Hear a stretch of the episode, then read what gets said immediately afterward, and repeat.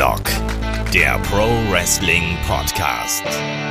Ja, hallo und herzlich willkommen zu Headlock, dem Pro Wrestling Podcast, Ausgabe 521. Heute mit euren Fragen, unseren Antworten. What the FAQ. Mein Name ist Olaf Bleich, ich bin euer Host. Bei mir ist der Markus Gronemann. Wunderschönen guten Tag, Markus. Ja, hallo, ich unterwandere, glaube ich, langsam so alle Formate. Äh, darf ich auch mal ein paar Fragen beantworten. Äh, es macht mir grundsätzlich immer sehr viel Spaß. Also ich höre auch gern so, so Fragen-Podcasts, wo Leute über gewisse Sachen reden und werde natürlich versuchen, auch meinen Senf überall dazuzugeben und hoffentlich auch ein paar vernünftige Antworten rauszukramen. Das hoffe ich auch. Das hoffe ich auch.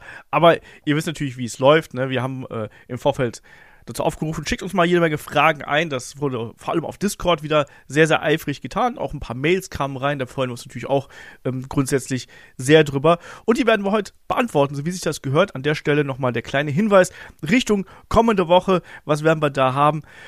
Im Supporter-Bereich werden wir ähm, No Holds Bart haben, also einen Laber-Podcast. Könnt ihr euch darauf freuen, da gibt es wieder was zu lachen. Wir werden das Magazin haben. Wir werden vor allem auch nächste Woche natürlich die Berichterstattung zu WWE Elimination Chamber No Escape werden wir nächste Woche haben. Da werden sich Kai und ich dann zusammensetzen. Preview und dann die Review am Sonntag. Ja, und damit würde ich sagen, legen wir einfach los, weil wir haben wieder jede Menge Fragen bekommen. Ich glaube, es sind knapp an die 30 an der Zahl, Markus. Und wir starten erstmal mit einem WWE-Blog.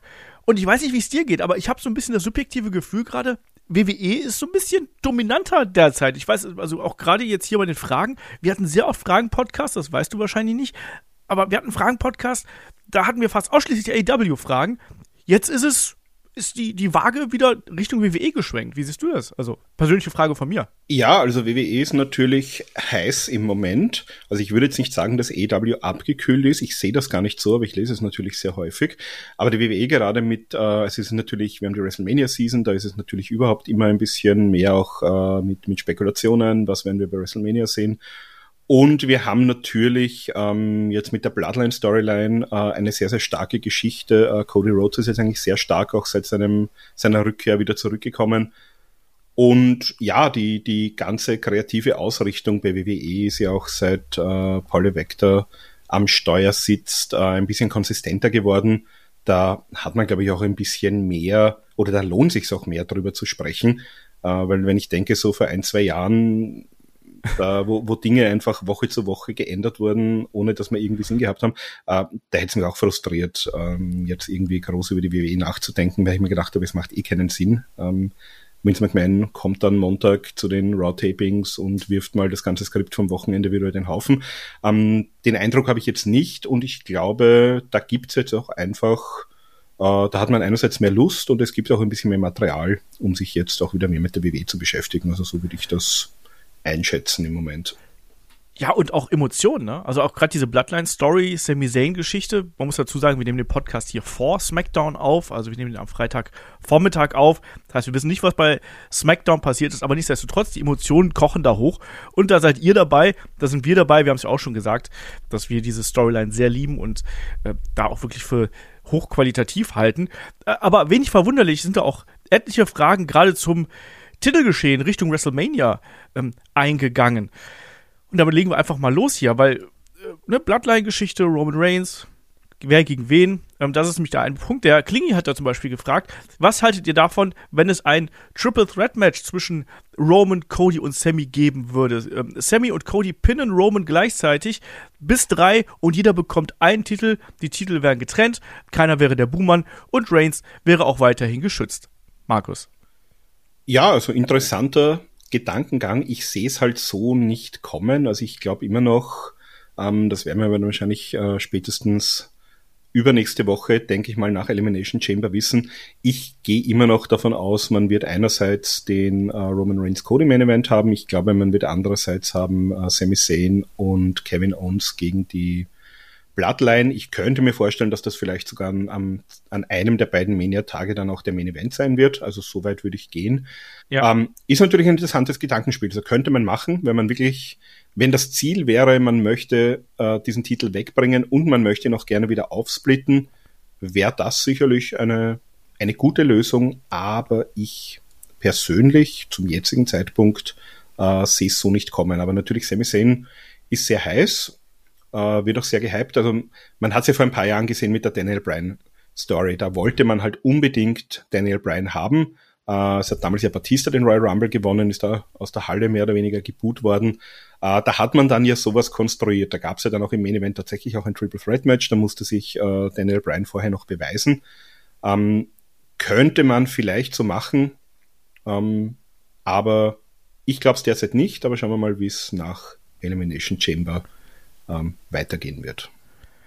Ich glaube, der entscheidende Punkt ist hier wirklich die Frage, will man die Titel trennen? Ne? Und wie bringt man Sammy da wieder rein? Das werden wir erst nach Elimination Chamber wissen. Danach sind wir klüger, wie du gerade schon richtig gesagt hast. Und dieser Vergleich mit der Daniel Bryan Storyline, der kommt ja oft. Ähm, mein Problem dabei ist, man hat ja quasi mit dem Rumble-Sieger, also Cody, beziehungsweise ähm, Batista, da ist für mich ein ganz, ganz großer Unterschied dabei. Batista kam zurück, war nicht gut in Form, äh, hat nicht mehr die Intensität gebracht wie vorher, äh, war lange weg und hat gleich quasi den Rumble-Sieg in den Schlund gesteckt bekommen quasi.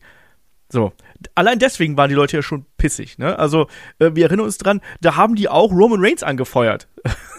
so weit ist es gekommen, dass die äh, lieber Roman Reigns angefeuert haben damals. Damals war es noch ein anderer Roman Reigns, als den wir heute haben. Oder auch als der schlimme Babyface Roman Reigns, aber ihr wisst, was ich meine. Äh, Batista war der falsche Mann für den Rumble-Sieg. Cody an der anderen Seite der ist der richtige Mann für den Rumble-Sieg gewesen. Das war nicht der kreativste oder äh, wunderbar überraschendste, aber das kannst du absolut so machen. Der hat sich doch vorher den Arsch aufgerissen. Wir erinnern uns an das Hell in a Cell Match. Ähm, der ist mit einem großen Bang zurückgekommen bei WrestleMania. Und diese Verletzung hat ja letztlich diesen äh, Run quasi erstmal unterbrochen und man hat ihn jetzt einfach fortgesetzt. Wie gesagt, es ist nicht die kreativste Variante, aber ich tue mich da immer so diesen, diesen Vergleich schwer. Ich sehe auch die Charaktere Sami Zayn und Daniel Bryan ganz anders. Von der, klar, so Underdog, ja, aber von der Figur her ist das schon eine ganz andere Geschichte. Und ich bleib, ich habe es auch schon letzte Woche im Podcast gesagt, ich bin da genau bei derselben Meinung, die du auch hast. Ich hoffe, du hast unseren Podcast gehört, weil du hast nämlich genau das wiederholt, was wir auch gesagt haben. Ähm, gehe auch davon aus, dass man weiterhin mit Roman gegen Cody geht. Das hat man jetzt diese Woche bei Raw angestoßen und sehr gut angestoßen, wie ich finde, Markus, oder? Also die Promo mit Paul Heyman und Cody, da haben sie uns nochmal gut erwischt am Ende. Es war schon ganz großes Kino. Also ich glaube, da, ähm, da, da machen natürlich auch, äh, da macht Paul Heyman natürlich auch sehr viel richtig. Also da merkt man auch, der ist immer noch das kreative Genie, das er vor 30 Jahren schon war. Aber der ist natürlich sehr hands-on bei den, bei den Storylines, also früher bei, bei Brock Lesnar, jetzt auch bei den Roman Reigns Geschichten, äh, hat ja auch, ähm, das ist jetzt am Rande, habe ich das mitbekommen jetzt bei einem Observer Radio vor kurzem, der war offenbar auch ähm, mit involviert, äh, diesen Wechsel zu initiieren von, von Cody Rhodes von AW zur WWE. Das heißt, ich glaube, der hat da schon auch so ein bisschen seine, seine Storyline im Kopf, wo er mit dem ganzen hin möchte und wie er die möglichst gut und effizient verkaufen kann. Ja. Ähm, machen wir weiter. Äh, wir haben hier noch so ein paar Fragen Richtung Roman Reigns Titelverlust und äh, auch Sami Zayn. Fangen wir erstmal mit den Roman Reigns äh, Fragen hier an. Nämlich, ähm, denkt ihr, wenn Roman und die Usos ihre Titel bei WrestleMania verlieren sollten, dass die Bloodline Story dann auserzählt ist und nach einer eventuellen Pause von Roman weitergehen könnte und wenn ja, wie? Und genauso fragt dann eben, das hat der Showstopper gefragt und der AIC 91, der setzt sich einfach hinten dran, der fragt noch, alle rechnen mit einem Titelverlust von Roman, das passt ja auch dazu, ähm, aber wie sieht die Zukunft von Roman Reigns aus, wer in Zukunft, äh, wenn er in Zukunft beide Titel nicht mehr hat? Braucht der Tribal Chief Character einen Titel oder einen Spot im Main Event, um überhaupt relevant zu bleiben? Oder würde der Charakter auch in der Upper Midcard funktionieren? Hm. Muss sich Roman gegebenenfalls wieder neu erfinden? Ja, wie ist die Zukunft von Roman Reigns nach WrestleMania? Hier mit oder ohne Titel, Markus? Also ich kann mir vorstellen, ich gehe jetzt auch mal davon aus, dass er den Titel verlieren wird, äh, egal in welcher Form. Und im Moment, wenn alles so bleibt, wie es ist, dann wird es gegen Cody sein. Ähm, ich kann mir vorstellen, dass der vielleicht auch mal wieder, er ist ja auch nicht mehr ganz Fulltime da, ähm, vielleicht macht er auch wieder ein bisschen Pause. Und ich glaube persönlich nicht, dass er diesen Titel braucht. Also der ist mittlerweile so over, auch mit der ganzen Bloodline-Storyline. Der ist jetzt wirklich im, im Main-Event äh, etabliert, das was man ja jahrelang wirklich wollte, auch mit seinem äh, Tribal Chief-Charakter. Ich glaube, da hat er sich halt wirklich auch gefunden in seiner Rolle. Ähm, der würde problemlos auch wahrscheinlich als Babyface funktionieren, wenn man das möchte. Also dann würde man das wahrscheinlich auch relativ rasch hinbekommen. Und ich glaube nicht, dass der unbedingt diesen Titel braucht. Also ich sehe ihn da ähnlich wie einen John Cena vor einigen Jahren. Der war zwar sehr oft Champion, aber der hat auch sehr gut funktioniert, wenn er gerade nicht den Titel hatte. Und ich glaube, da ist Roman Reigns mittlerweile auch angekommen. Äh, wie es mit der Bloodline weitergeht, die Geschichte kann man natürlich schon weitererzählen. Wir haben einerseits jetzt diese ganze, dieses ganze Drama im Moment gegen Jay, äh, um, um Jay Uso. Ähm, da gehen wir jetzt davon aus, dass Jay Uso sich irgendwann doch für seinen Tribal Chief ähm, entscheiden wird. Aber, also wenn man das möchte, kann man da sicher einige Facetten noch dazu erfinden. Man darf auch nicht vergessen, es gibt ja da auch in der Familie noch einige Leute, also Samu hat zum Beispiel jetzt, äh, habe ich vor kurzem ein Interview gelesen, der hat auch äh, einen seiner Söhne da ein bisschen ins Spiel gebracht, dass der doch da auch gut reinpassen würde. Also es gibt ja da in der, in der nächsten und übernächsten Generation schon ein paar Leute, auch mit Solo Sikoa sehen wir ja äh, jemanden aus der Dynastie. Wir dürfen noch nicht vergessen, wir haben ja auch immer noch die, die Tochter von The Rock äh, bei NXT, also wenn man die irgendwie, wenn man sagt, man möchte jetzt eine starke Frau vielleicht mit hineinbringen, äh, und vielleicht auch irgendwann mal doch diese, diese Rock-Geschichte erzählen, vielleicht dann im nächsten Jahr bei WrestleMania. Äh, ich glaube, da ist, da ist genug da. Äh, Nia Jax ist ja vor kurzem zurückgekommen. ich hab's gewusst, dass du das sagen würdest. Ich würde jetzt nicht unbedingt da in einer prominenten Rolle sehen möchten. Aber ich sag mal, wenn man vielleicht jetzt ein bisschen den Fokus setzen möchte und sagt, man möchte vielleicht auch mal äh, ein bisschen die weibliche Seite der Familie damit hineinbringen, ähm, kann ich mir vorstellen, also da, da hätte man wahrscheinlich noch genug Material, das zu erzählen. Ich glaube, die Sammy-Geschichte funktioniert so gut. Ähm, Sami Zayn, Kevin Owens, wenn die jetzt doch als Team vielleicht die Titel gewinnen, äh, da kann man locker noch zwei, drei Monate irgendwie Geschichten rundherum erzählen. Ähm, da muss Roman noch nicht unbedingt dabei sein. Also man kann jetzt den Fokus auch vielleicht ein bisschen auf äh, Sammy und Kevin gegen die Usos ähm, in den nächsten Monaten verschieben nach WrestleMania und vielleicht kommt Roman dann äh, ja im Sommer, also sollte jetzt eine Pause machen, wieder zurück. Äh, ich glaube, dass man da durchaus noch genug Material hätte, wenn man das möchte, dass man auch diese ganze Dynastiegeschichte noch ein bisschen in die Länge zieht. Man kann natürlich auch den Fokus von Roman quasi im Verlauf der Monate nach WrestleMania ein bisschen verschieben. Ne? Nach, also mal angenommen, er verliert die Titel, sage ich es einfach mal, beide Titel sind weg oder ein Titel, ein Doppeltitel, was auch immer, ist weg. Ähm, dann kann natürlich erstmal danach versuchen, sich den Titel wieder zurückzuholen. Rematch und so weiter und so fort. Und dann kann man natürlich auch sagen, wie geht das eigentlich mit der Bloodline weiter? Vielleicht zerbricht die Bloodline aufgrund von den Geschehnissen um Sami Zayn. Dann kann Roman auch sagen so, hey, ich habe meinen Titel nicht bekommen, aber ich nehme Rache dafür, dass all das, was ich hier aufgebaut habe, dass das alles auseinandergefallen ist. Und dann geht er eben auf die Jagd nach Sami Zayn und will dann eben Rache an dem üben. Auch das wäre eine Möglichkeit. Ich kann mir aber auch vorstellen, dass er zwischenzeitlich noch eine äh, Pause einlegen würde. Und warum ich das hier mit Sami Zayn so sage, das leitet auf die Frage vom ich weiß nicht, wie man es ausspricht. Also hier steht 13er 11i. Ich vermute, das heißt irgendwas, was man so äh, lautmalerisch äh, aussprechen soll, Markus. Man hier, das ist, ich weiß es nicht. Egal. Schreibt mir mal, wie das gesprochen werden soll, lieber Kollege. Auf jeden Fall hast du es per Discord geschrieben und er fragt: Findet ihr den Punkt, dass Sammy jetzt den Titel von Roman will, sinnvoll? Irgendwie fand ich das nicht glaubwürdig beziehungsweise brauche es nicht.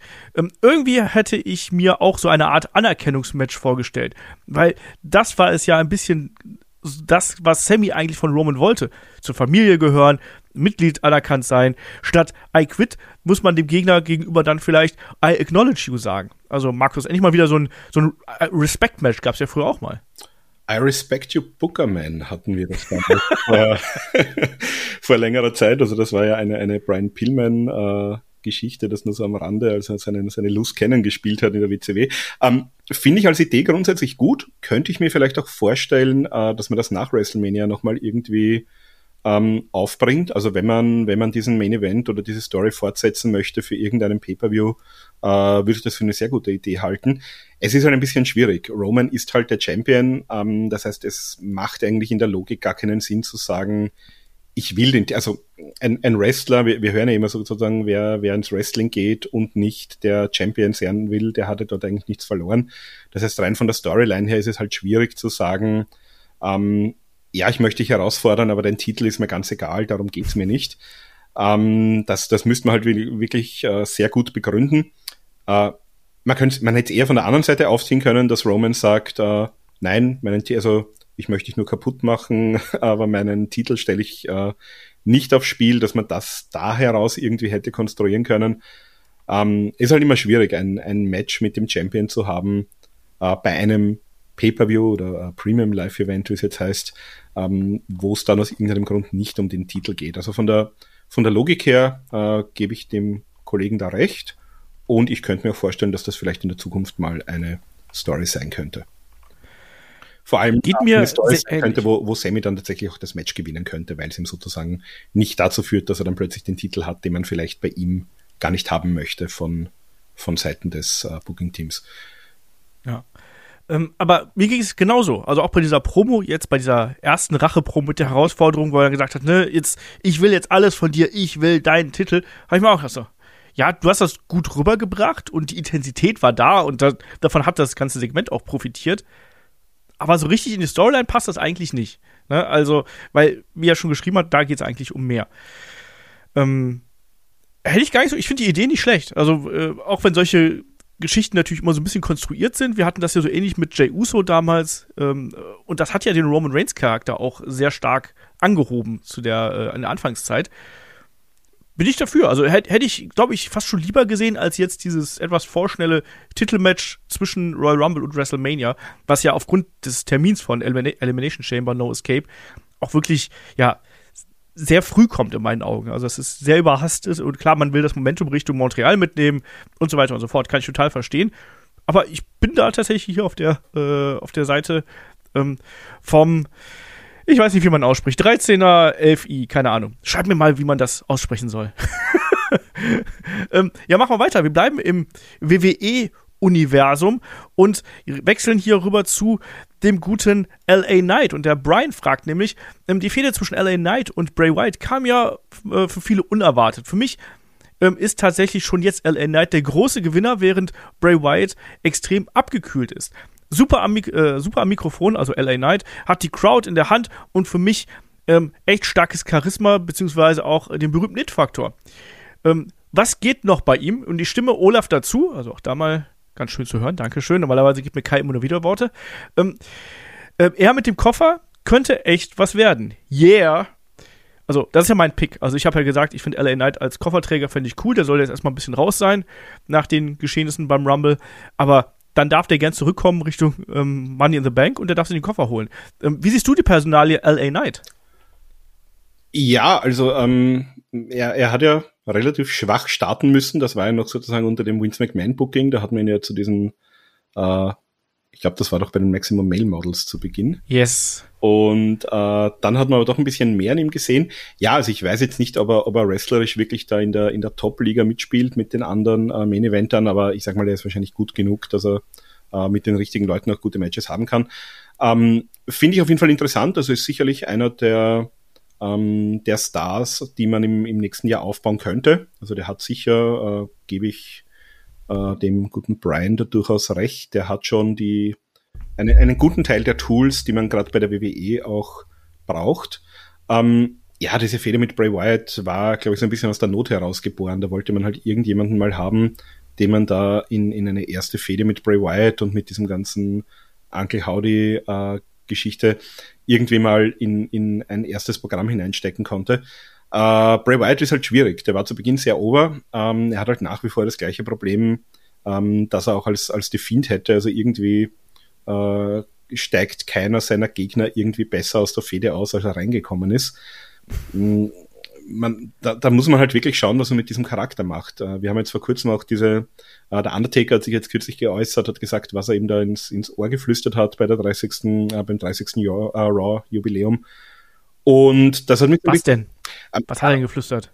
da hat er offenbar geflüstert und hat nur gesagt, ähm, also er, er steht sozusagen für Bray Wyatt immer zur Verfügung, er kann jederzeit anrufen, wenn er irgendwie halt eine Idee hat oder irgendwas reden will, äh, dann, dann wird er ihm quasi da Input liefern äh, und hat das dann auch so ein bisschen verglichen. Er hat gesagt, man kann es nicht wirklich vergleichen, weil es halt eine ganz andere Zeit ist, aber sie sind halt beide so ein bisschen die, die übernatürlichen Gimmicks. Und das hat mich ein bisschen zum Nachdenken gebracht, weil ich mir gedacht habe, naja, wenn ich mir jetzt zurückerinnere an die, an die, an den Beginn des Undertakers, ich sag mal so die ersten fünf, sechs Jahre.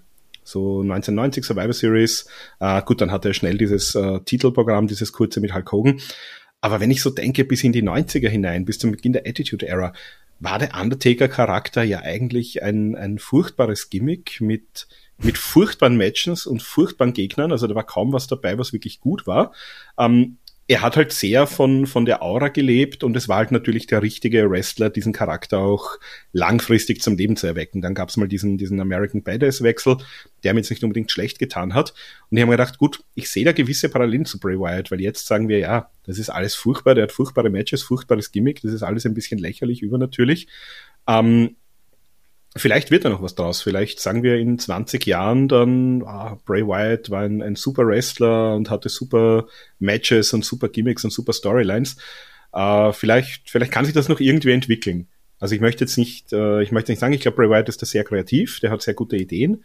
Äh, die verfolgt man jetzt, glaube ich, auch ein bisschen stringenter, als das noch äh, mit dem Fiend und auch davor war. Da, da gab es ja immer sehr viel komische Dinge, die nun alle keinen Sinn gemacht haben. Also ich glaube, wenn man den ein bisschen machen lässt, äh, ich, ich möchte diese ganze übernatürliche Geschichte noch nicht komplett äh, verdammen. Vielleicht kommt ja da mit diesem Uncle Howdy noch irgendwas ganz, ganz Großartiges raus, wo wir dann alle sagen, boah, damit hätte ich nicht gerechnet, das ist eine ganz super Storyline. Äh, ja. Ich, äh, wie sagt man im Englischen, Benefit of the Doubt äh, kriegen sie von mir noch ein bisschen. Aber ich sag mal, spätestens zum SummerSlam hätte ich dann schon, oder bis dahin hätte ich schon gern irgendwas Sinnvolles geliefert und nicht nur so Larifari, Wuhu, äh, alles ist ja. Duck und Dunkel ich, und Blacklight und weißt du was. Also, äh, was ich von LA Knight halte, das ist ähnlich das, wie du gesagt hast. Also ich sehe ihn als, als einen der Kandidaten für Money in the Bank. Ich finde, der ist unterhaltsamer Mikrofon. Im Ring ist der so, Durchschnitt, ein bisschen besser vielleicht, ne? aber mir gefällt sein Kampfstil nicht so 100 Prozent, aber ist egal. Ähm, den sehe ich tatsächlich so im, im soliden Midcard, Upper Midcard Bereich und dann eben auch mal mit so einem Stint in Richtung, der, der muss ja nicht dauerhaft im Main Event stehen, da sehe ich ihn nicht, aber halt eben eine Stufe drunter quasi und der kann auch ruhig mal nach dem Gold greifen, eben mit dem Koffer. Der könnte das halt auch gut verkaufen mit seinem Charakter. Das passt ja perfekt eigentlich zu ihm und deswegen sehe ich ihn da in dieser Rolle. Ähm, ja, Bray Wyatt ist halt eine schwierige Kiste, ne? Wir sagen immer alle, ja, der ist so kreativ und man muss, kann doch was mit dir machen. Aber mein Problem ist auch, dass die Kämpfe halt auch immer oder sehr oft jetzt zwischen stinke langweilig sind. Und selbst dann die Effekte teilweise nicht mehr funktionieren. Jetzt das, unser, unser, da, unser, wie heißt das, Schwarzlicht-Minigolf-Match, was wir jetzt beim Royal Rumble gesehen haben. Ey, come on, ne? Ich meine, der hat sich auch offensichtlich verletzt, deswegen war es ja kürzer als geplant. Pitch Black Match, bitte. Ja, Entschuldigung. Na, aber der hat sich ja auch die Hand gebrochen, hat er ja, oder, oder zumindest irgendwie eine Fingerverletzung äh, zugezogen. Dann hat er ja dem guten ähm, Dijak geantwortet, da bei seinem verdrängten Mittelfingerfoto, was er gemacht hat, auch ziemlich eklig. Ähm, äh, was muss da passieren? Äh, was muss da passieren? Ne? Also, ähm, dann natürlich der Stunt von äh, Uncle Howdy, der auch noch daneben gegangen ist.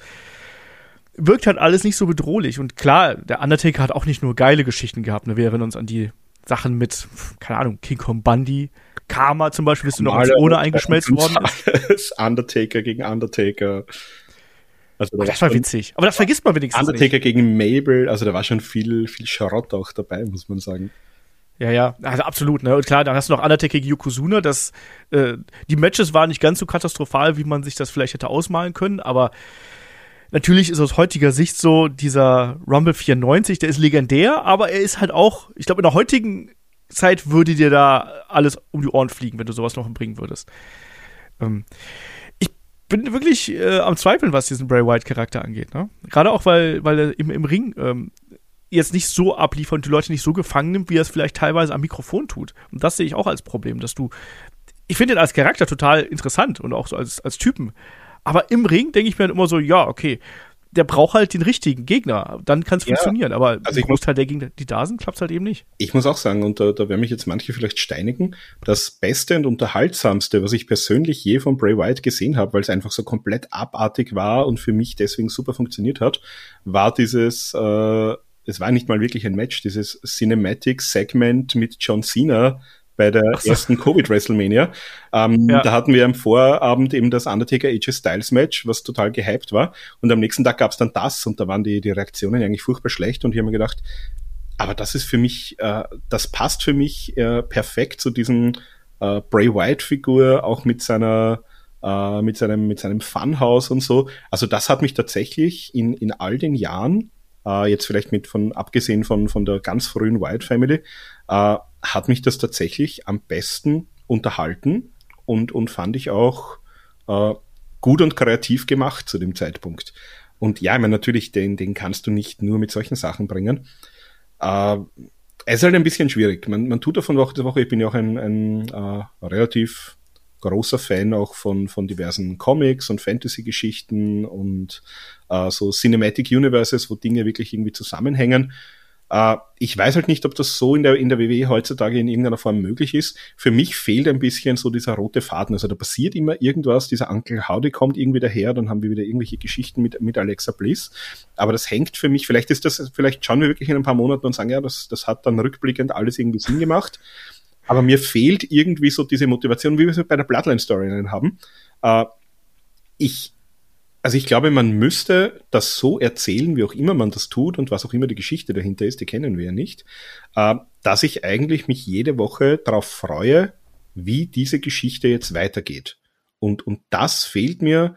Uh, mir fehlt einfach dieser, dieser Zusammenhang, wie, wie spielt dieser Uncle Howdy mit einem Bray Wyatt, mit einer Alexa Bliss uh, zusammen. Ich, ich sehe da kein großes Ganzes und ich kann mir auch äh, nichts zusammenspinnen im Moment. Also es ist nicht mal so, dass ich sage, ah, das könnte dorthin gehen, ähm, das könnte man so und so machen und dann freut man sich, wenn es tatsächlich so ist, wie es ja bei der Bloodline teilweise war.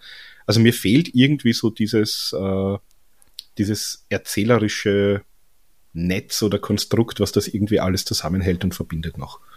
Ja. Äh, und auch die Emotionalität dabei, ne? Also das ist ja auch was, das habe ich gerade schon bei der Bloodline-Geschichte gesagt, das ist ja was, deswegen denkst du ja drüber nach, du fieberst damit, du bist im Charakter investiert. Und bei Barry White war ich ungefähr drei Wochen investiert und danach war ich eher so, äh, ich weiß nicht, was du mir sagen willst.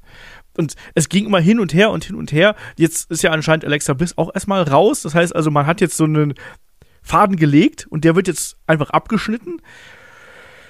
Bin mal gespannt, wie das weitergeht. Also auf jeden Fall eine ganz, ganz äh, schwierige Kiste, aber WWE hält hier große Stücke auf Bray Wyatt, ne? Also, hm, knifflig. Ähm, machen wir weiter. Der, der, äh, Gerald fragt noch äh, jemand anders, der auch Probleme hat, ist natürlich ein Johnny Gargano. Johnny Gargano kommt ja leider nicht ganz so gut an, wie vielleicht erwünscht. Denkt ihr, der US-Titel könnte ihm da helfen oder doch lieber ein Comeback mit Champa, Markus? Äh, könnte ihm sicher helfen. Was ich sehr gerne sehen würde, und das dürfte meine, aus meiner Sicht auch gerne eine längere Fehde sein, äh, wobei da möchte ich ein bisschen das, das Momentum von, von Gunther jetzt auch nicht rausnehmen. Aber ich könnte mir zum Beispiel super vorstellen, eine längere Fehde zwischen äh, Gunther und ähm, Johnny Gargano. Also das würde ich persönlich sehr, sehr gerne sehen. Ich glaube, die könnten wirklich äh, hervorragende Matches zusammen haben. Äh, Comeback von Jumper wäre natürlich auch ein Thema. Äh, die haben ja bei NXT äh, hervorragend auch abgeliefert. Das heißt, die könnte ich mir gut vorstellen, sowohl als Tag-Team, also allein wenn ich mir vorstelle, dass äh, Sammy und Kevin Owens wirklich die Titel gewinnen Uhu. und wir hätten dieses Match zum Beispiel, äh, das könnte man tatsächlich und da könnte man tatsächlich auch ein, ein problemlos ein Tag-Team-Titel-Match in den Main Event von einem von einer großen Show stellen. Äh, und ich kann mir gut vorstellen, dass die beiden als Fehde gut funktionieren würden. Also Johnny Gargano muss ich sagen, äh, von dem wissen wir, was er kann und das wird im Main Roster dann nicht wirklich abgeliefert. Also der ist ein bisschen in seiner, äh, ja, in, in leider in einer ein bisschen einer Light-Version von, von seiner NXT-Geschichte gefangen mit Dexter Loomis, aber es fehlt eben, es fehlt eben Indie. Ähm, das, das hat man damals schon ganz gut erzählt, das war auch unterhaltsam. Äh, diese ganze Geschichte mit Dexter und dem Miss und so, das ist für mich halt, ja, das ist so die, die, die Midcard-Hölle, in der eigentlich niemand stecken will.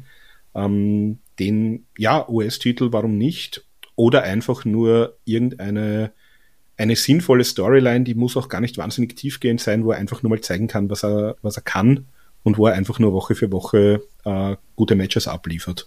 Das, damit würde ich mich schon äh, zufriedenstellen. Also ich könnte mir den, äh, wenn du mich jetzt spontan fragst, wo man den hintun könnte, äh, ich könnte mir den zum Beispiel in irgendeiner Form ganz gut vorstellen, auch äh, vielleicht jetzt mit, mit Edge äh, zusammenzutun, dass man da äh, dass man den gegen, gegen, gegen Finn Balor stellt, dass man den gegen, ähm, ja, vielleicht auch gegen Dominic Mysterio. Ähm, Warum? Äh, weil die Match, also Dominic Mysterio vielleicht nicht, aber ich kann mir vorstellen, dass zum Beispiel ein, ein Finn Balor Johnny Gargano Match, das würde ich mir anschauen, das, das würde ja. funktionieren. Ähm, also ir irgendwo anders als in dieser, in dieser Midcard-Hölle, wo er gerade jetzt steckt. Äh, also ich, da, ich, ich hätte ihn gern irgendwo wo meinetwegen die Story mehr Sinn macht und wo er einfach im Ring zeigen kann, was er kann mit entsprechend guten Gegnern. Ja, mein Problem ist hier, dass ähm, der US-Title ja derzeit quasi der größte Titel bei Raw ist.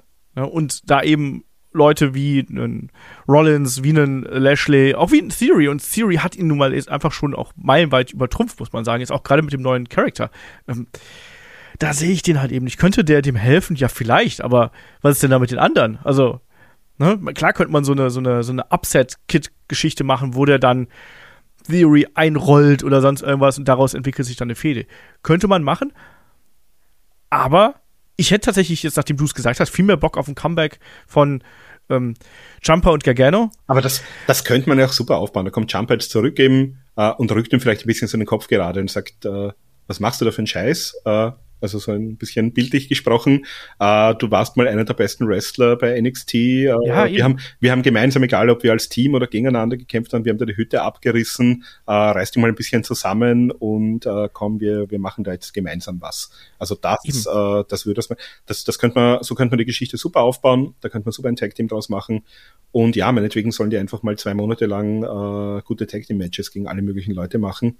Äh, Stell dich mal gegen die Usos oder so. Also ja, geil. Zum Beispiel das.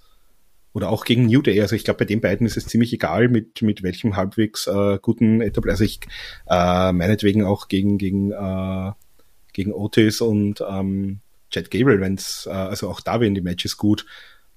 Also die, die als Team würden auf jeden Fall sicherlich die ganze, äh, die ganze Szene gut unterstützen und ich glaube, da können ja. sie auch zeigen, was sie so können. Ja, da hätte ich bedeutend mehr Bock drauf, als Johnny Gargano um den US-Title fäden zu äh, sehen, ehrlich gesagt. Also das, das sollen ruhig andere machen, da ist er noch nicht. Der soll erstmal den einen Schritt gehen, danach soll er einen anderen Schritt gehen.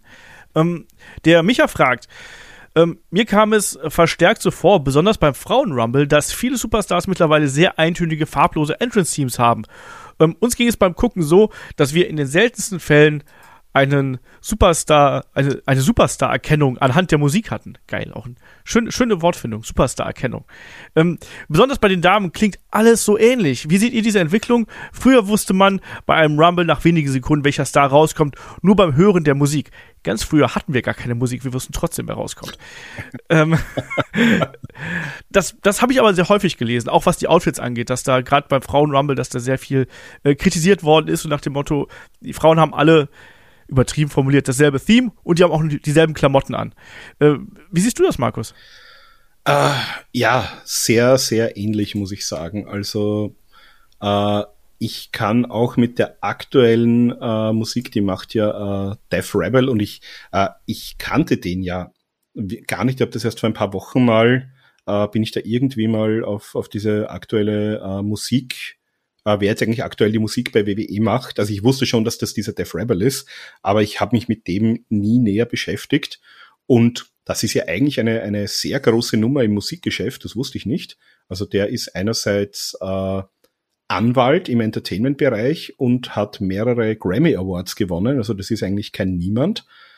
Aber ich finde auch diese aktuelle Musik, die es da gibt, die holt mich bei den meisten überhaupt nicht ab. Also ich habe das auch zum Beispiel äh, ist mittlerweile ein bisschen besser geworden, aber zum Beispiel, als man die Imperium-Musik umgestellt hat, die man ja nicht hätte umstellen müssen. Das ist im Prinzip ein, ein Musikstück, da gibt es ein Copyright mehr drauf, das kann man, das kostet nicht mal Geld, das zu verwenden.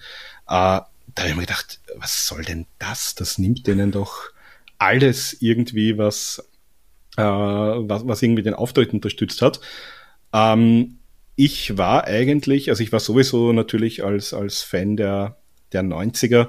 Äh, ich bin natürlich immer noch ein großer Fan von vielen Jim Johnston äh, Titeln und ich fand auch äh, CFOS Musik, die wir natürlich sehr viel bei NXT gehört haben, gerade in der, in der heißen NXT-Phase.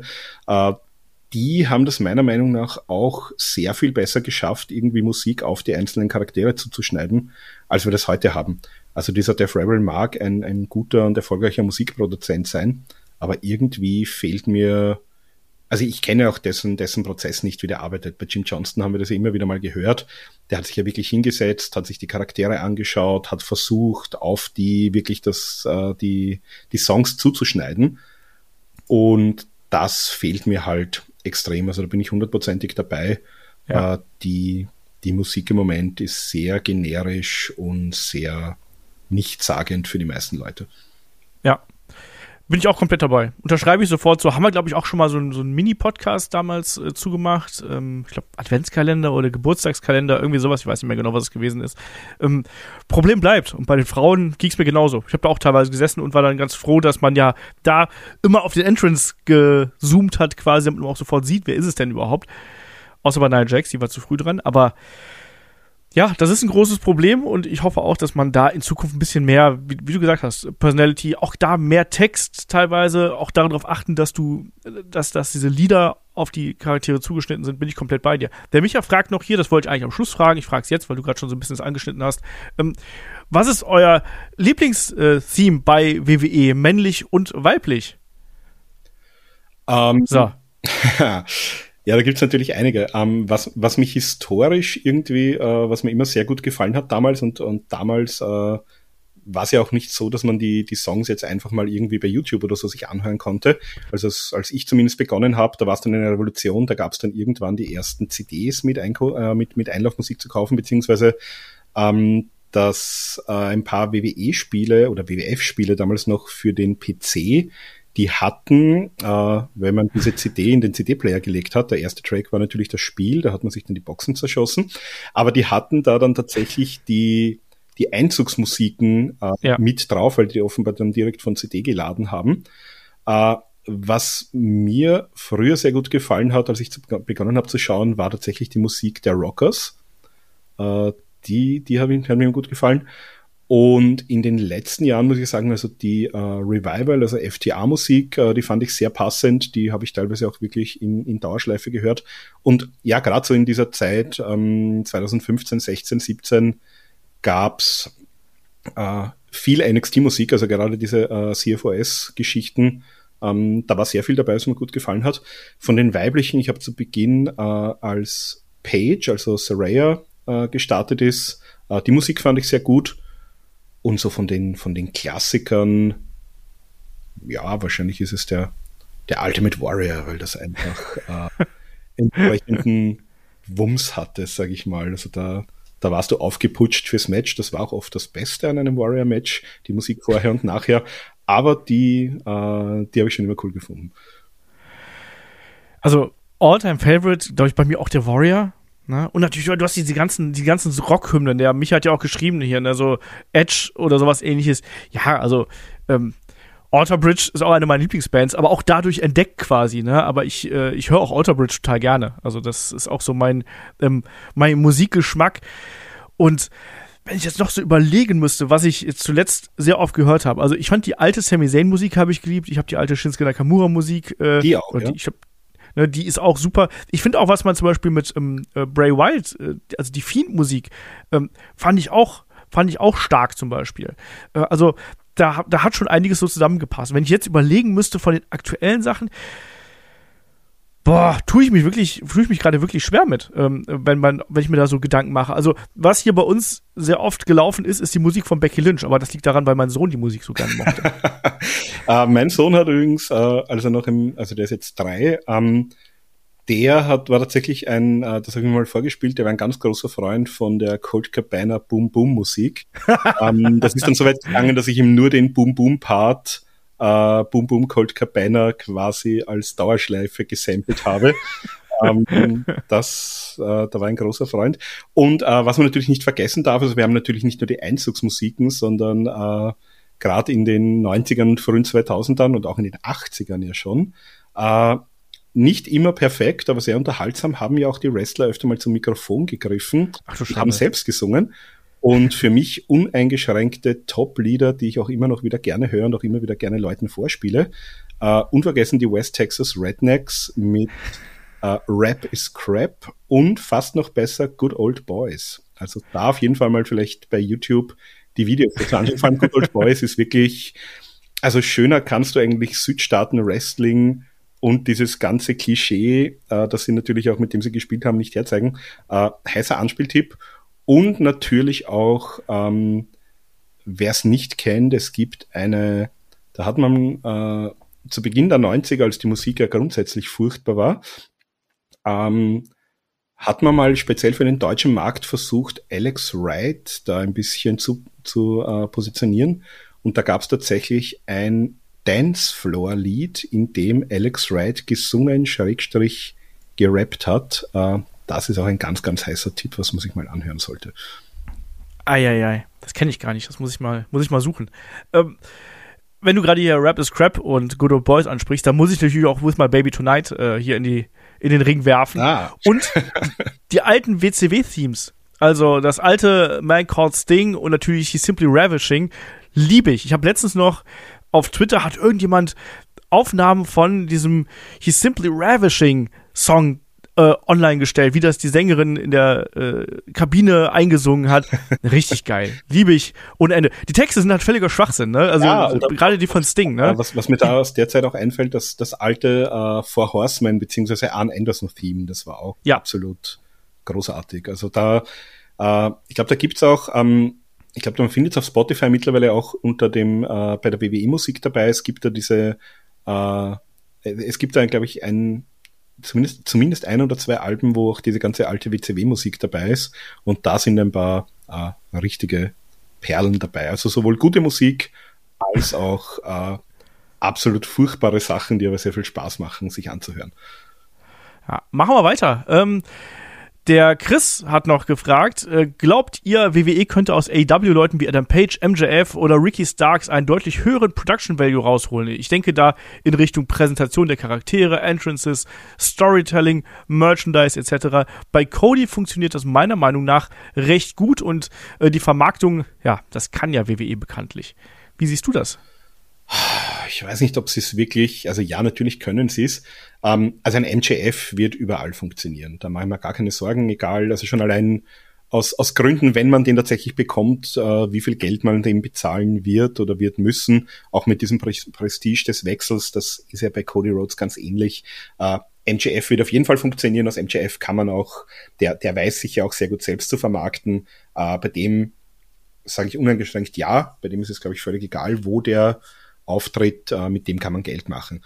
Äh, Adam Page sehe ich ein bisschen schwieriger. Adam Page hat einen sehr, ich sag mal, diffizilen Charakter, also der Millennial Cowboy, der auch ein bisschen äh, über seine Depressionen und seine Selbstzweifel und so was schickt. Das ist schon ein sehr spezieller Charakter. Ich weiß nicht, also unter Pauli weg kann ich mir wieder mehr vorstellen. Einen Adam Page, so wie wir bei AEW sehen, äh, und einen Vince McMahon wäre für mich absolut unvorstellbar. Also den hätten sie irgendwie als neuen äh, behaupte ich jetzt mal, als neuen JBL oder als neuen irgendwie äh, sonstigen Cowboy-Charakter eindimensional wahrscheinlich irgendwie rübergebracht. Ähm, Ricky Starks, ja, bin ich mir aber auch nicht sicher, ob sie den, also äh, wenn wenn es jetzt wirklich so um, um Merchandise und, und T-Shirts und solche Dinge geht, ja. Ähm, aber das sind gerade, gerade Ricky Starks und Adam Page sind zwei Leute, die sehe ich eigentlich in dem Umfeld bei EW gut aufgehoben. Also im Ring würden die sicher bei der WWE funktionieren oder eben auch bei NXT. Aber ich bin mir nicht sicher, ob, ob man die Charaktere wirklich so rüberbringen könnte, äh, wie man das derzeit tut. Mir geht es da ähnlich wie dir. Ne? Also MJF der hat einen Freifahrtschein. Also der, den musst du dir nur vor eine Kamera stellen. Und da brauchst du auch gar nicht mehr großartig drumherum was zu machen. Ähm, Storytelling, weil er, wie es funktioniert, da muss man vielleicht ein bisschen davon wegkommen, was man jetzt äh, bei AEW gemacht hat mit dem, ja, hier, du kriegst tausend Hürden vorgeworfen und so, sondern da schon auch mal in eine andere Richtung gehen. Ich glaube, man darf da jetzt auch bei WWE nicht so viel erwarten. Ne? Also ähm, wir haben jetzt, sind es momentan so ein bisschen gesegnet mit, äh, mit, mit dieser großen Bloodline-Storyline und damit, dass es besser ist als zuvor. Aber ich glaube, man darf jetzt da in Richtung Storytelling auch nichts Revolutionäres erwarten. Ich finde zum Beispiel mit MJF äh, hat man bei AEW schon sehr, sehr viel richtig gemacht ähm, in den vergangenen Jahren. Mit Adam Page genauso. Ricky Starks, äh, da gibt es noch Potenzial. Ähm, ich weiß aber noch nicht genau, in welche Richtung dieser Ricky Starks Charakter wirklich auch in Zukunft gehen soll. Der ist ja noch relativ eindimensional. Und ich glaube, dem erstmal Tiefe zu geben, eine Tiefe, die Adam Page und MJF so ha noch haben. Ich glaube, das ist was, was jetzt in den nächsten Wochen, Monaten, vielleicht sogar Jahren bei AEW ansteht. Und wenn er dann mal wechselt, ich glaube, dann kann man mit dem auch, gerade weil der eben gut reden kann und weil er sich gut präsentieren kann, weil der auch in seiner Mimik viel ausdrücken kann, da kannst du schon, da kannst du schon viel mitmachen. Und ich glaube auch bei sehr vielen Dingen, da ist WWE nun mal einfach noch einen Schritt weiter. Und deswegen, der ist ja auch kein Wunder. Die sind ja auch schon viel, viel länger dabei. Die haben eine riesengroße Maschinerie dahinter Grund. Deshalb glaube ich, dass wenn, also alle drei würden davon profitieren, ähm, sowohl was den Charakter angeht, als auch was die äh, äh Einnahmen angeht, wenn sie zu WWE gehen würden. Die Frage ist eben, was ist das langfristige Ziel, wenn sie zu WWE kommen? MJF sehe ich langfristig wirklich als jemand, der oben mitspielen kann. Adam Page und Ricky Stark sehe ich eher dann tatsächlich Midcard und vielleicht sogar manchmal auch ein bisschen tiefer. Also schwierig, aber äh, mal sehen, wann der nächste große äh, Wechsel da, da anstehen ähm, würde. Äh, apropos ähm, Wechsel und Brüche und so, kommen wir zur äh, nächsten Frage. Das war eigentlich ganz kurz und knack, knackig hier von Chris äh, formuliert. Das war wohlgemerkt vor der letzten NXT-Episode und da hat er mich gefragt, JC Jane oder Gigi Dolan? Markus. Oh, kann ich im Moment noch nicht sagen. Also die haben mich jetzt beide im Ring noch nicht unglaublich ähm, umgerissen. Ich finde das jetzt ganz interessant. Ich finde das auch gut, dass die miteinander fäden. Hat man auch gesehen, äh, die, die Promo-Geschichten äh, die sie sich da geliefert haben im Vorfeld von dem Three-Way mit Roxanne. Äh, würde ich gerne noch ein bisschen abwarten. Kann ich zum jetzigen Zeitpunkt noch nicht sagen, aber ich denke mal, eine der beiden äh, wird sich da vielleicht doch als, ähm, also nicht nur jetzt in der Fehde, sondern vielleicht auch ähm, ja als Charakter und als Person, mit der man vielleicht mehr machen möchte, herauskristallisieren bin gespannt. Also der, der Split der beiden, der war ja sehr stark angelehnt an, an die Rockers jetzt. nur, nur mit einer Tür statt einer Fensterscheibe, aber dafür mit umso saftigeren Kick hinten dran. Ähm, das ging ja durchs Netz und durch Twitter und ich weiß nicht was alles. Und das haben sie ja richtig gut gemacht. Ähm, ja, jetzt die Frage, wer, wer wird hier der Martin Giannetti und wer wird der Shawn Michaels sein, ne? Das ist eben gerade der Punkt. Zum jetzigen Zeitpunkt ba keiner der beiden, weil ich, ich sehe die beiden nicht so gut, wenn Shawn Michaels und den Martin Giannetti Anfang der 90er waren. Ähm, aber ich weiß schon, was du meinst, ja. Ähm, ich sag mal, ich glaube, dass Gigi Dolan ein bisschen mehr Star-Appeal hat als JC Jane. Er gefällt mir auch vom Look her besser, muss ich sagen. Ja, die ist ein bisschen auffälliger natürlich auch, ne? Ja, ähm, schließen wir das Thema an der Stelle ab, machen weiter mit einer weiteren Frage vom äh, Chris, nämlich woher wissen die Wrestler während des Royal Rumbles eigentlich, wann genau sie eliminiert bzw. Ähm, jemand anderen eliminieren müssen? achten Sie darauf, wer davor eliminiert wurde. Ähm, stell ich ich stelle mir das sehr, sehr schwierig vor, während des Matches den Überblick zu behalten. Ja, Markus, ist das so schwierig? Äh, ich weiß nicht, ich bin kein Wrestler und ich war auch noch nie in einem, in einem Royal Rumble. Äh, da müsste man tatsächlich wahrscheinlich mal jemanden fragen, der das schon gemacht hat. Soweit ich das weiß, ist es tatsächlich so, dass die wissen halt ungefähr, wann sie reinkommen. Also, man, die wissen natürlich sowieso, wann sie reinkommen. Die wissen ja auch, wer zu dem Zeitpunkt noch im Ring ist. Und soweit ich weiß, wissen die dann einfach, wer, wen werfen sie selber raus und wann werden sie rausgeworfen. Und ich glaube schon, dass man das ein bisschen, also man ist ja nicht komplett isoliert, äh, die, die Wrestler ähm, kommunizieren ja trotzdem auch miteinander. Es sind äh, Menge Referees um den Ring herum. Das heißt, ich glaube, man, kommt, man bekommt das dann schon mit, wann sozusagen der, der eigene, die eigenen Spots da geplant sind. Aber das wäre tatsächlich, glaube ich, mal eine Frage, die wir an die Wrestler stellen müssten, vielleicht auch an Leute von der WXW, die haben auch das Shortcut to the Top, was sehr ähnlich ist ähm, werde das vielleicht mal bei einem der nächsten WXW-Interviews, vielleicht stelle ich diese Frage mal und dann äh, schreibe ich auf Discord, wenn es eine Antwort dazu gibt.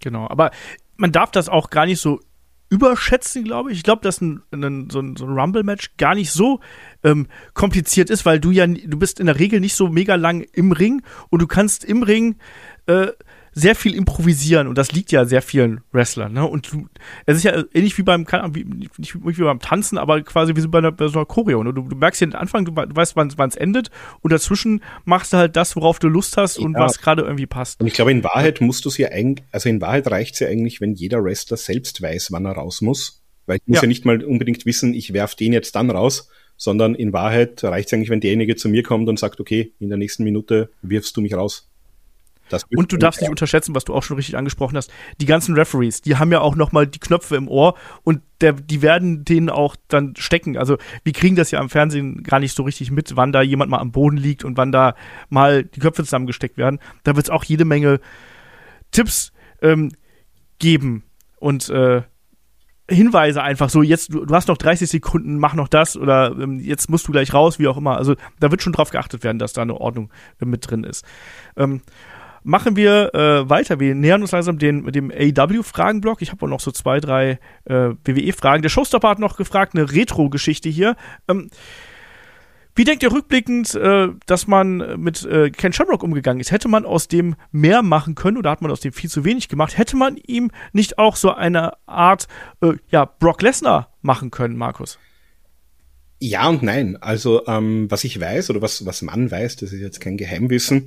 Ähm, es war zum Beispiel Bret Hart äh, ein großer Fan von ihm, der hat ja auch äh, zu Beginn mit ihm trainiert und ähm, im Vorfeld vom Montreal Screwjob, als es auch darum ging, sozusagen, wann Bret Hart jetzt diesen Titel abgibt und an wen, war zum Beispiel einer der Namen, die er selber vorgeschlagen hat. An Vince McMahon hat er gesagt, ähm, er, er würde den zum Beispiel auch problemlos an, an Ken Shamrock verlieren, weil das war natürlich ein, sage ich mal, legitimer Kämpfer aus dem MMA-Bereich.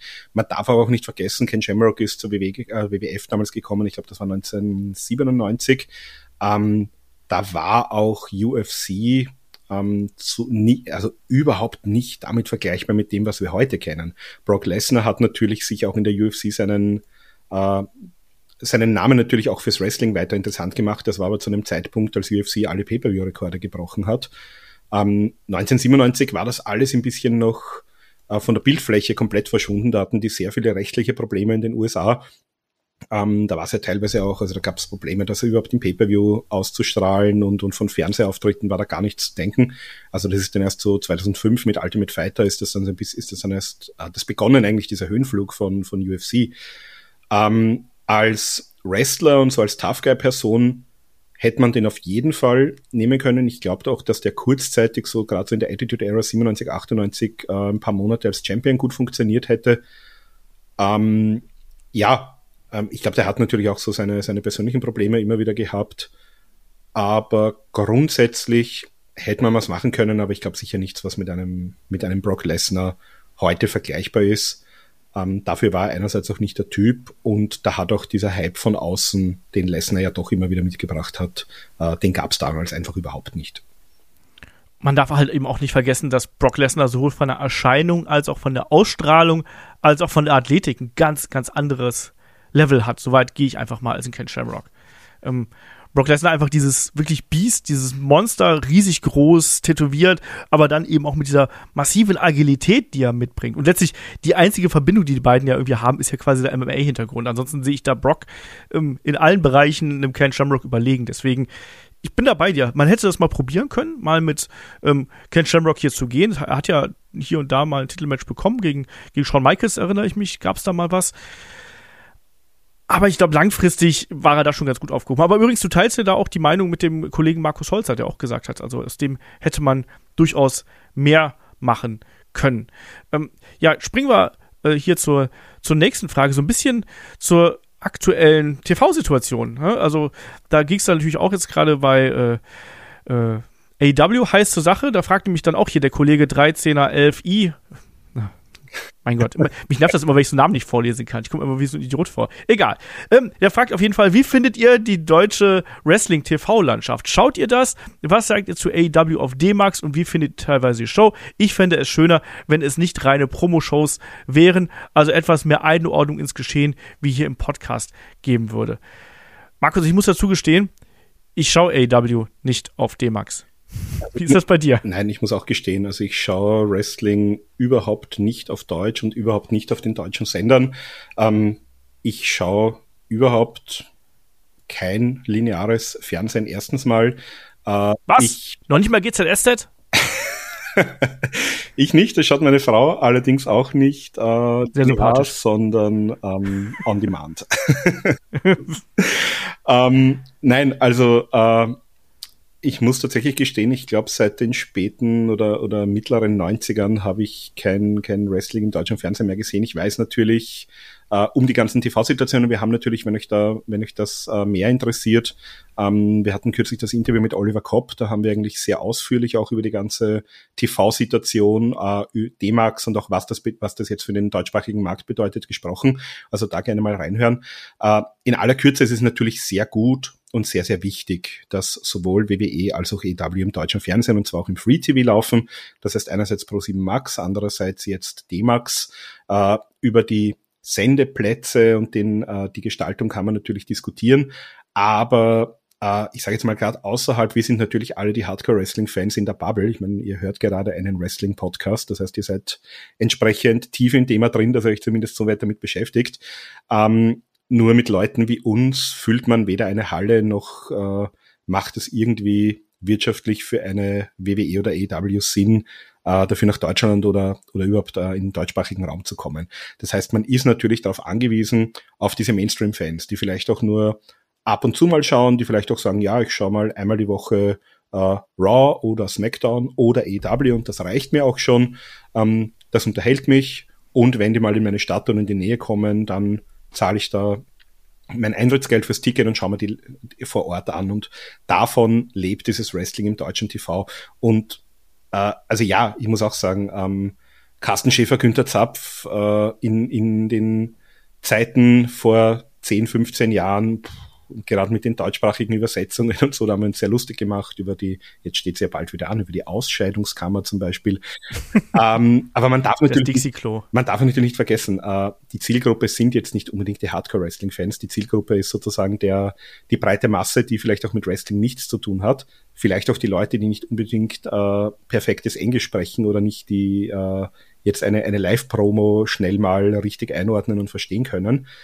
Ähm, und für die ist es wichtig, für die ist es, glaube ich, auch wichtig, dass man so ein bisschen äh, da bin ich aber wieder ganz beim äh, Kollegen, dass man sagt, dass, dann, das müsst, da müsste man noch vielleicht ein bisschen mehr das Ganze einordnen, ein bisschen auch die, die Hintergründe erzählen.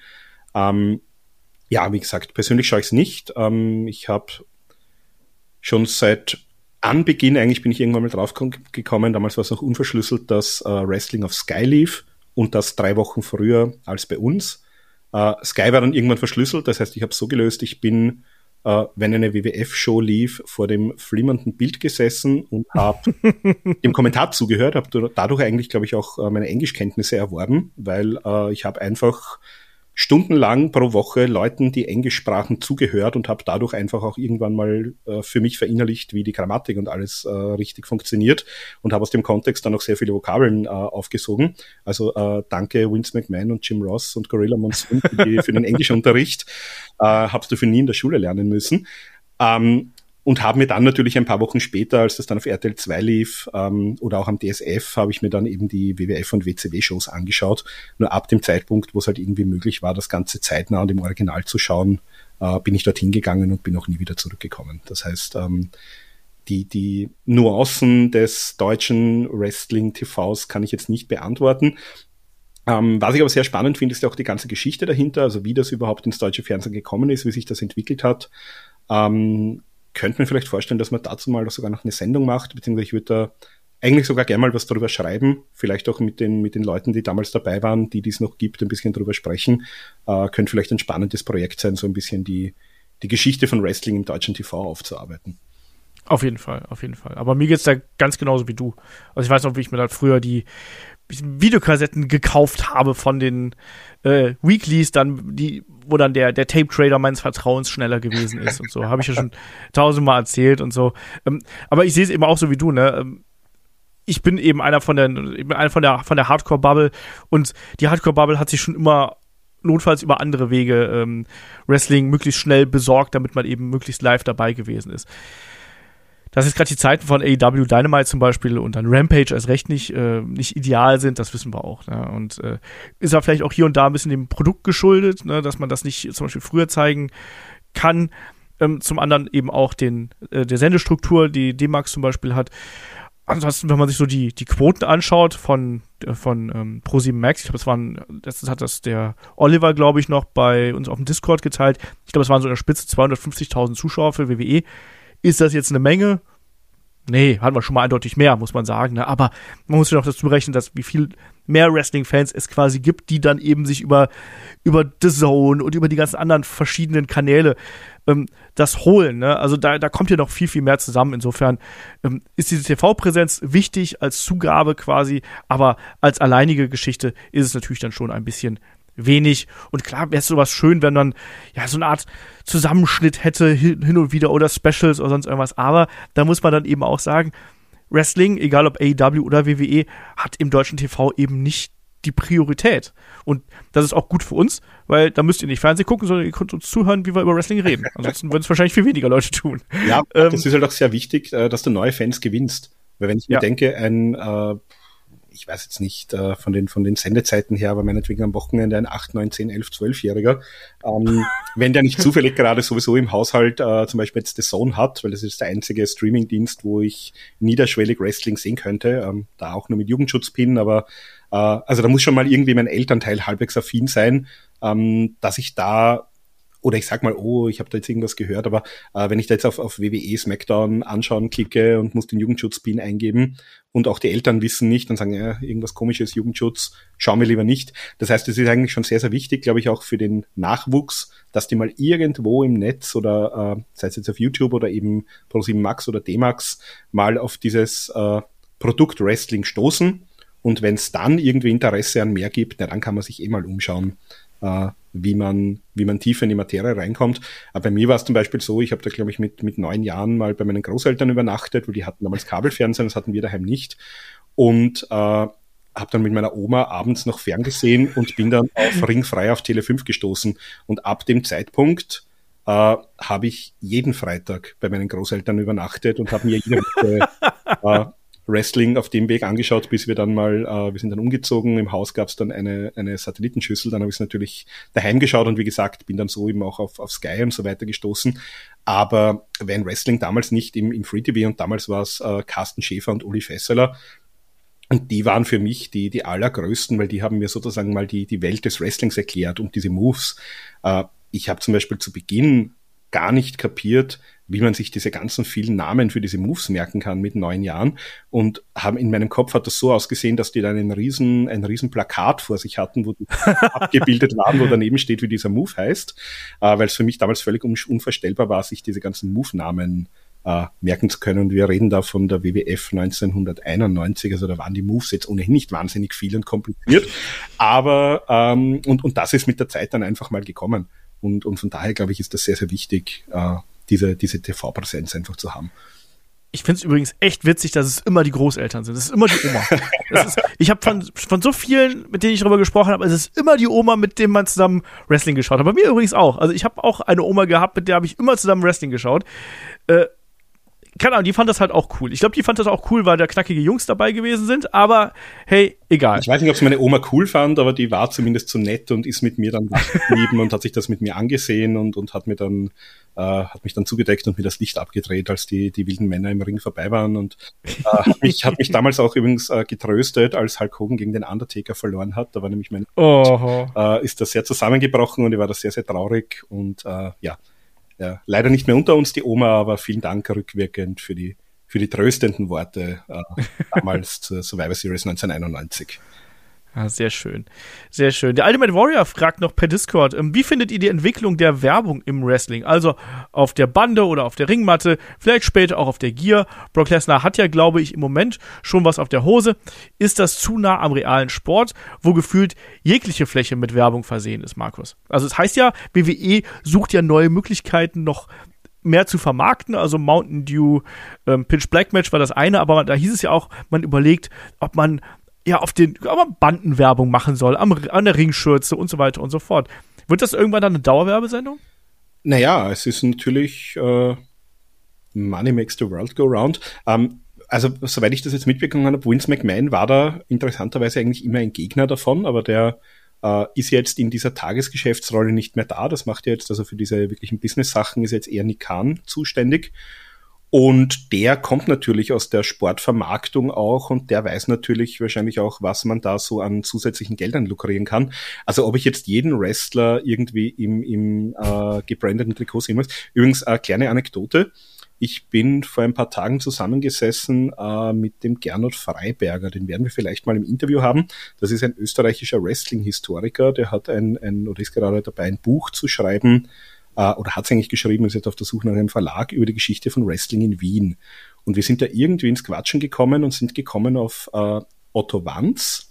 Und Otto Wanz, und da hat er auch gesagt, das ist eigentlich der einzige Wrestler, von dem er das weiß, der ist mit einem, äh, also schon in den 80ern, mit einem gebrandeten Trikot angetreten und es waren natürlich die 80er, also das heißt nicht so wie heute irgendwie Sportlernahrung oder sonst was.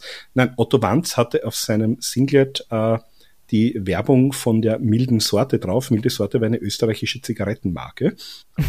Das heißt, der ist wirklich mit seinem äh, Zigaretten-Werbesinglet äh, Land auf Land ab äh, aufgetreten, so hat man den gekannt.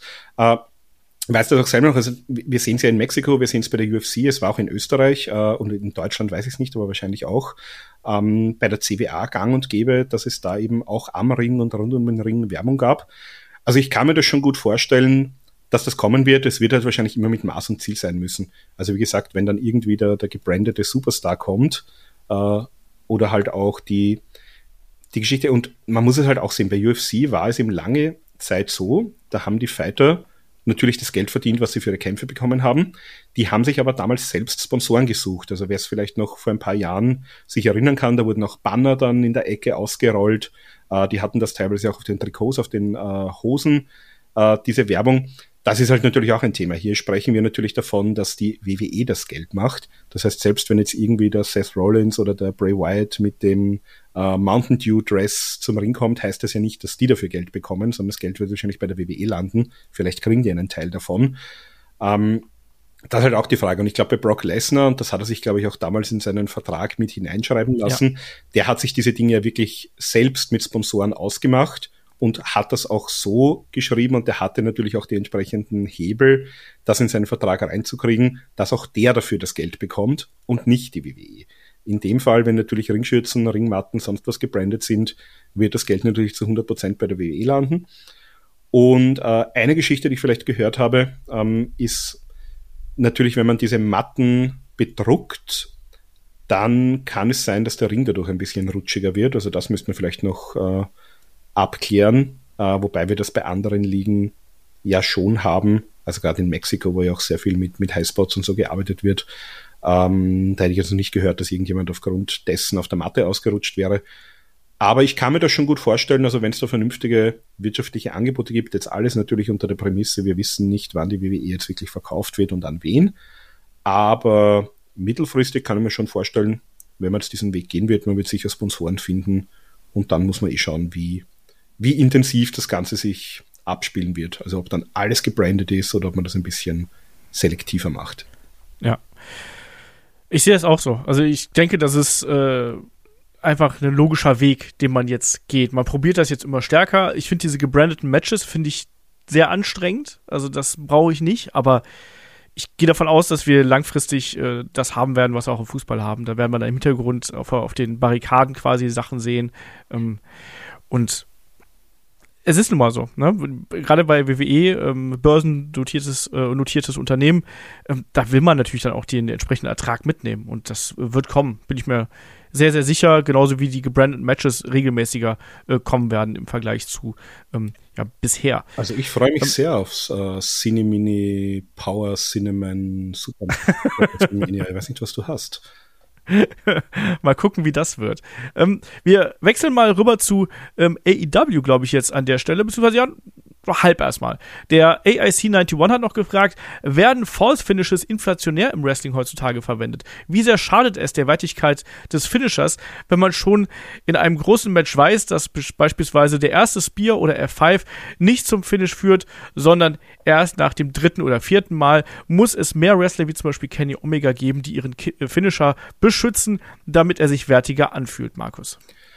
Äh, ich glaube, man muss das halt wirklich auch im Kontext der heutigen Zeit sehen. Also natürlich äh, bei Jake Roberts in den 80ern war ein DDT äh, ein DDT und damit war das Match auch beendet. Und ich, ich glaube, der erste, der irgendwie aus dem DDT ausgekickt hat, war der Undertaker. Äh, und zwar kurz bevor äh, Jake Roberts die WWF damals verlassen hat.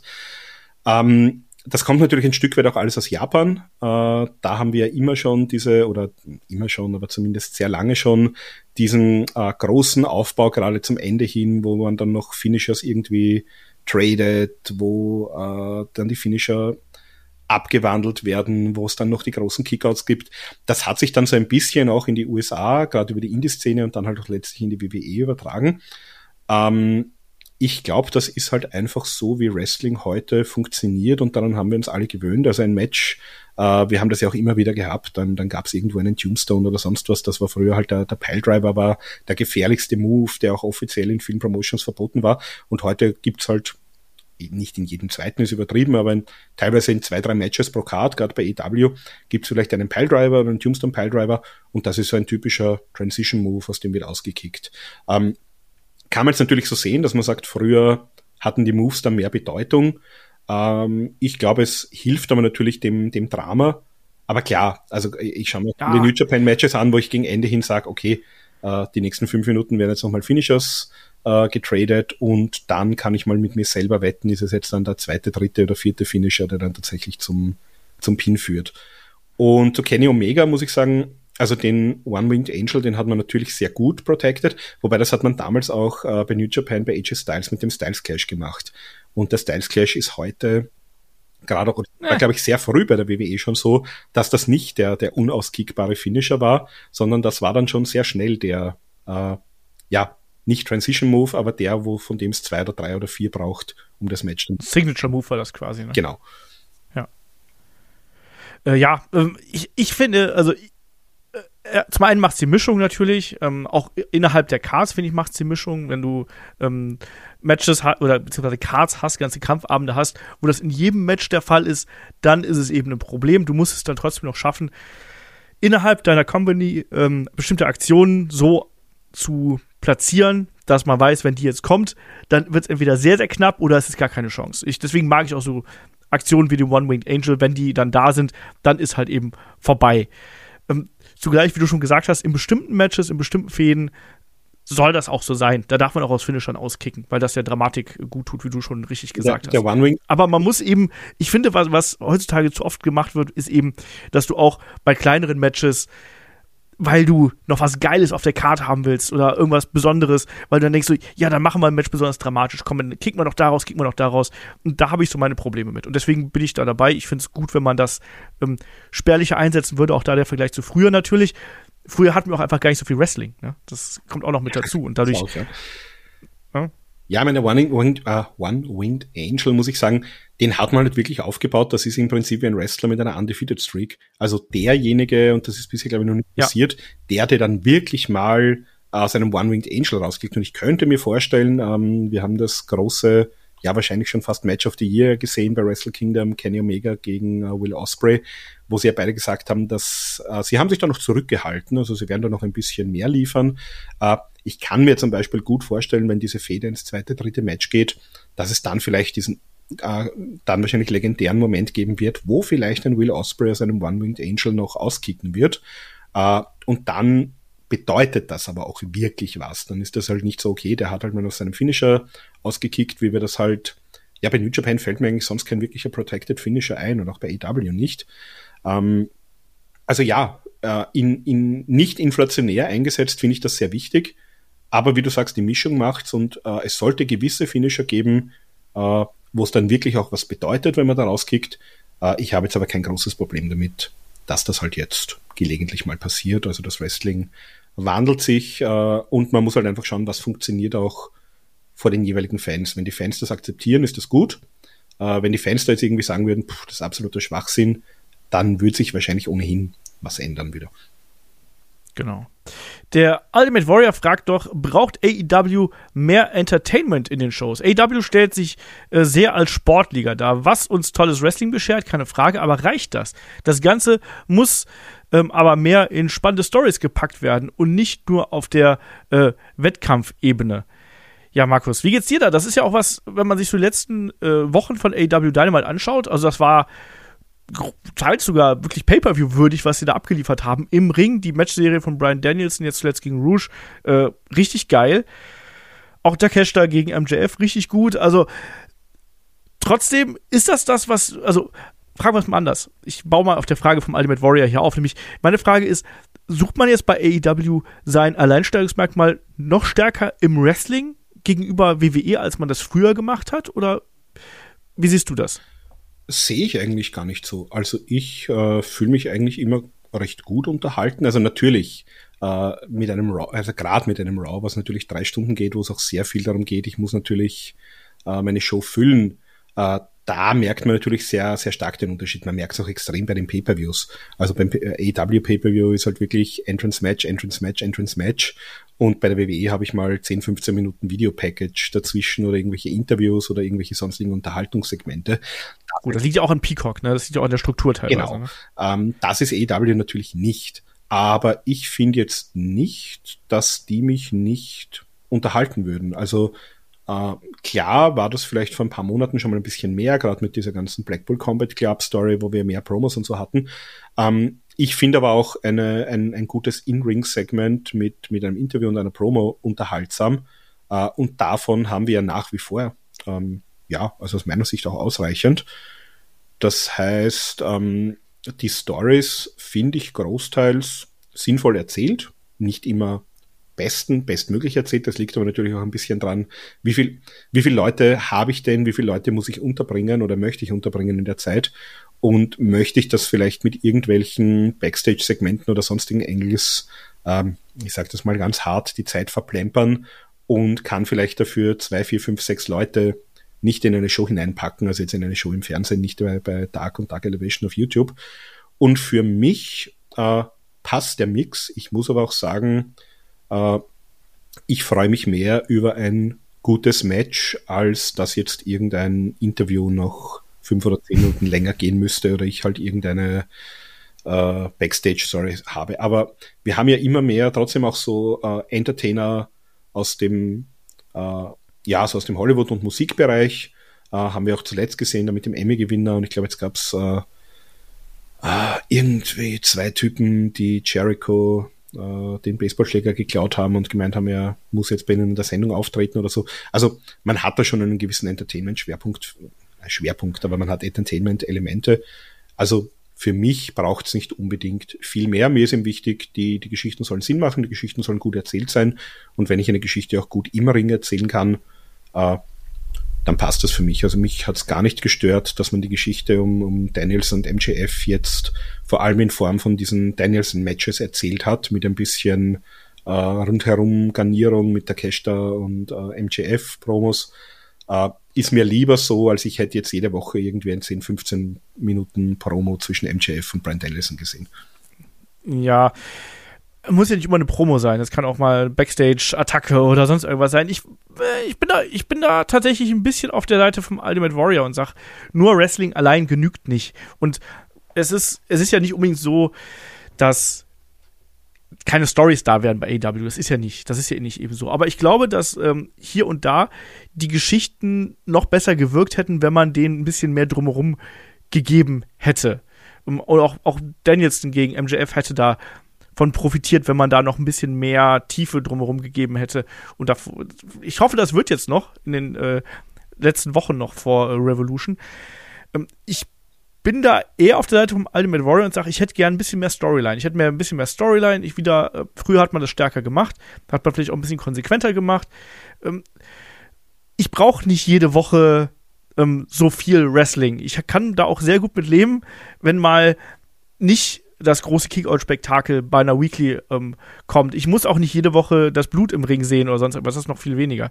Ähm, aber mir geht es darum, ich möchte eigentlich in den Weeklies reicht vollkommen für mich, wenn ich, wenn ich, ich sag mal, 50-50 zu viel, also 50 Promo, Storyline, Entertainment, 50% Wrestling habe oder so. Also so eine, so, eine, so eine gute Balance halt eben dazwischen. Und ich finde, bei, bei AW bist du gerade sehr stark in Richtung Wrestling. Und wenn du aus der, aus der Show gehst, denkst du meistens nicht, boah, das war jetzt eine geile Story, sondern du gehst aktuell eher aus der Show und sagst, das war ein geiles Match. Und das ist okay. Aber ich glaube, dass was du schlussendlich mitnimmst aus einer Show, sind dann sehr oft auch die, die großen Momente und die Story-Entwicklungen und die, die, auch da wieder die Emotionen, die aus diesen Story-Entwicklungen geschehen. Und ich glaube, da kann AW, da müssen wir noch ein bisschen dran schrauben, sage ich mal so.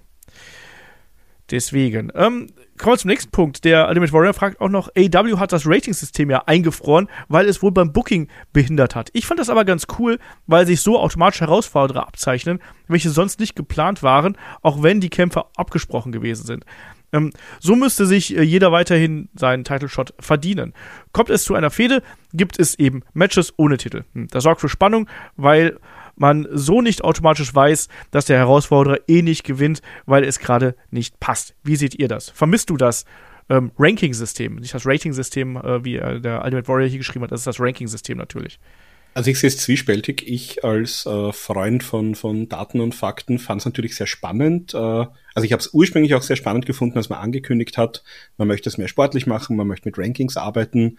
Ähm, nur hat es eben nie so wirklich funktioniert. Also man hat sich nie wirklich an diese Rankings gehalten oder sehr selten oder es, äh, man braucht sich ja nur anschauen. FTA waren da monatelang eigentlich die Nummer eins gerankten, äh, das Nummer eins gerankte Tag-Team und haben dann nie einen, einen Titelshot bekommen. Ähm, man hat sich da vielleicht ein bisschen in eine Ecke manövriert. Das heißt, das hätte man entweder beim Booking besser also schon im Vorhinein besser berücksichtigen sollen, dass man dann auch die Rankings rausbekommt, die man braucht, um die Geschichten zu erzählen, die man möchte. Ähm, man muss sich's aber auch auf der anderen Seite anschauen. Also wenn ich jetzt wirklich den, den legitimen Sport äh, MMA ansehe, ähm, UFC hatte die Rankings bis heute und man kann sich gerade in den letzten Jahren aber auch anschauen, was bei UFC für Titelmatches stattgefunden haben zwischen, zwischen Leuten, die von den Rankings her äh, da überhaupt nicht jetzt die Nummer eins Herausforderer oder so gewesen wären, sondern man hat eben, weil das Geschäftsmodell ist Pay-per-View und äh, ja, Geld verdienen, hat man natürlich die Kämpfe dort auch angesetzt zwischen den Leuten, wo man dachte, die sind die, die am besten vermarktbar sind, die die Leute am besten interessieren. Das ist ja beim Wrestling auch so. Beim Wrestling hätte ich natürlich die Möglichkeit, mir die Rankings so zurechtzuzimmern.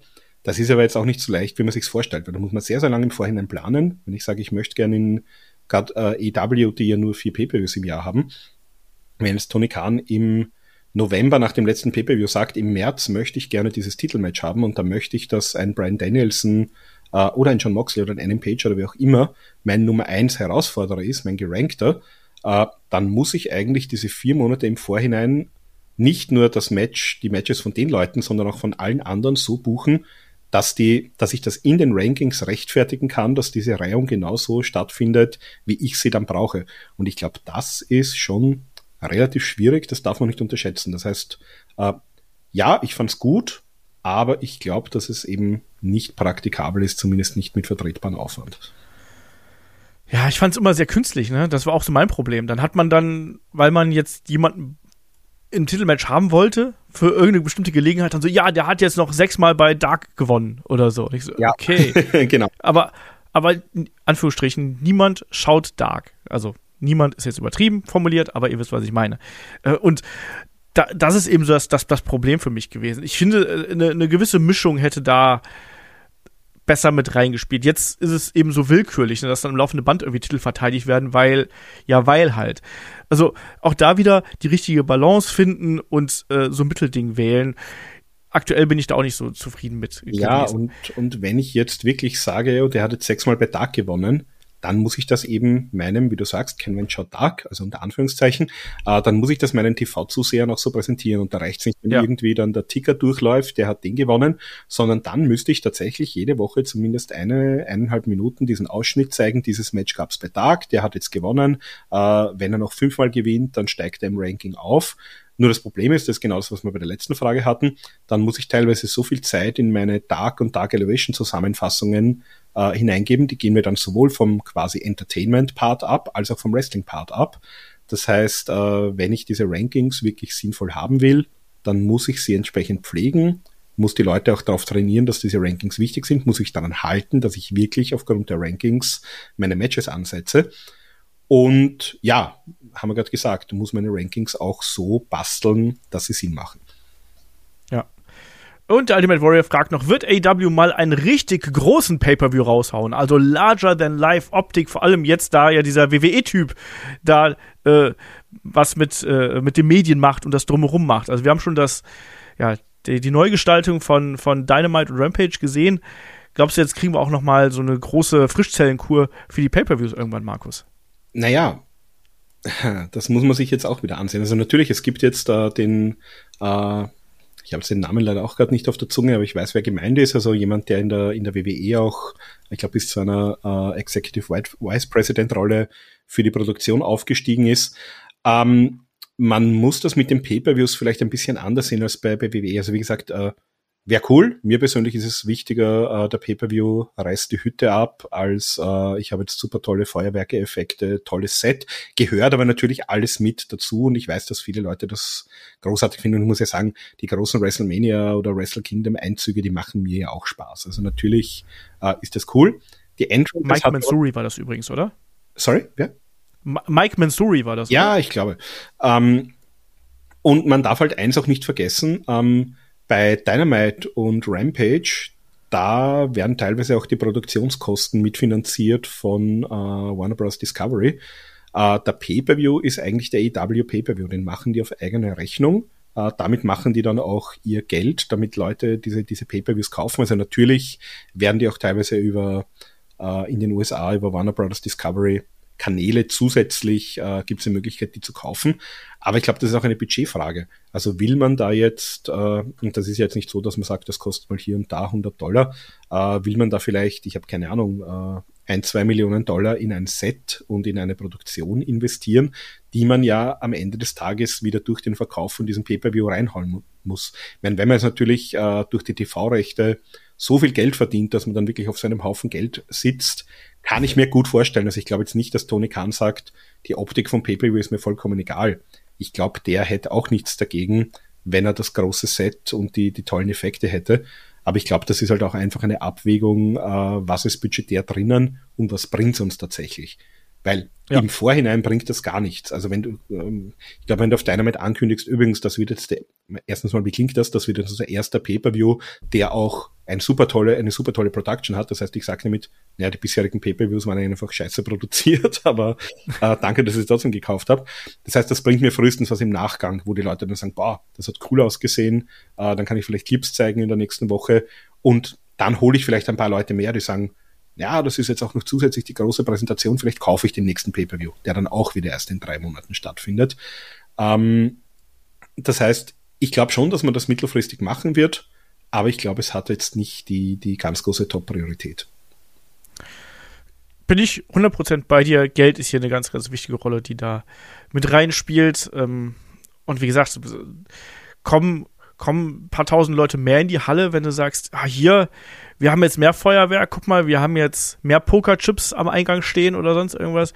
Glaube ich halt eben nicht. Und ich glaube, das Geld kannst du erst dann oh. ausgeben, wenn du es halt eben eingenommen hast. Und auch da, AW ist noch immer eine junge Company, ne? Die machen schon viel, aber du willst auch nicht äh, da in Dinge investieren, die du vielleicht sinnvoller in andere Dinge investieren kannst. Deswegen ja, genau das, was du sagst. Ich muss auch sagen, zum Beispiel, also die WWE hat natürlich äh, teilweise sehr coole Sachen.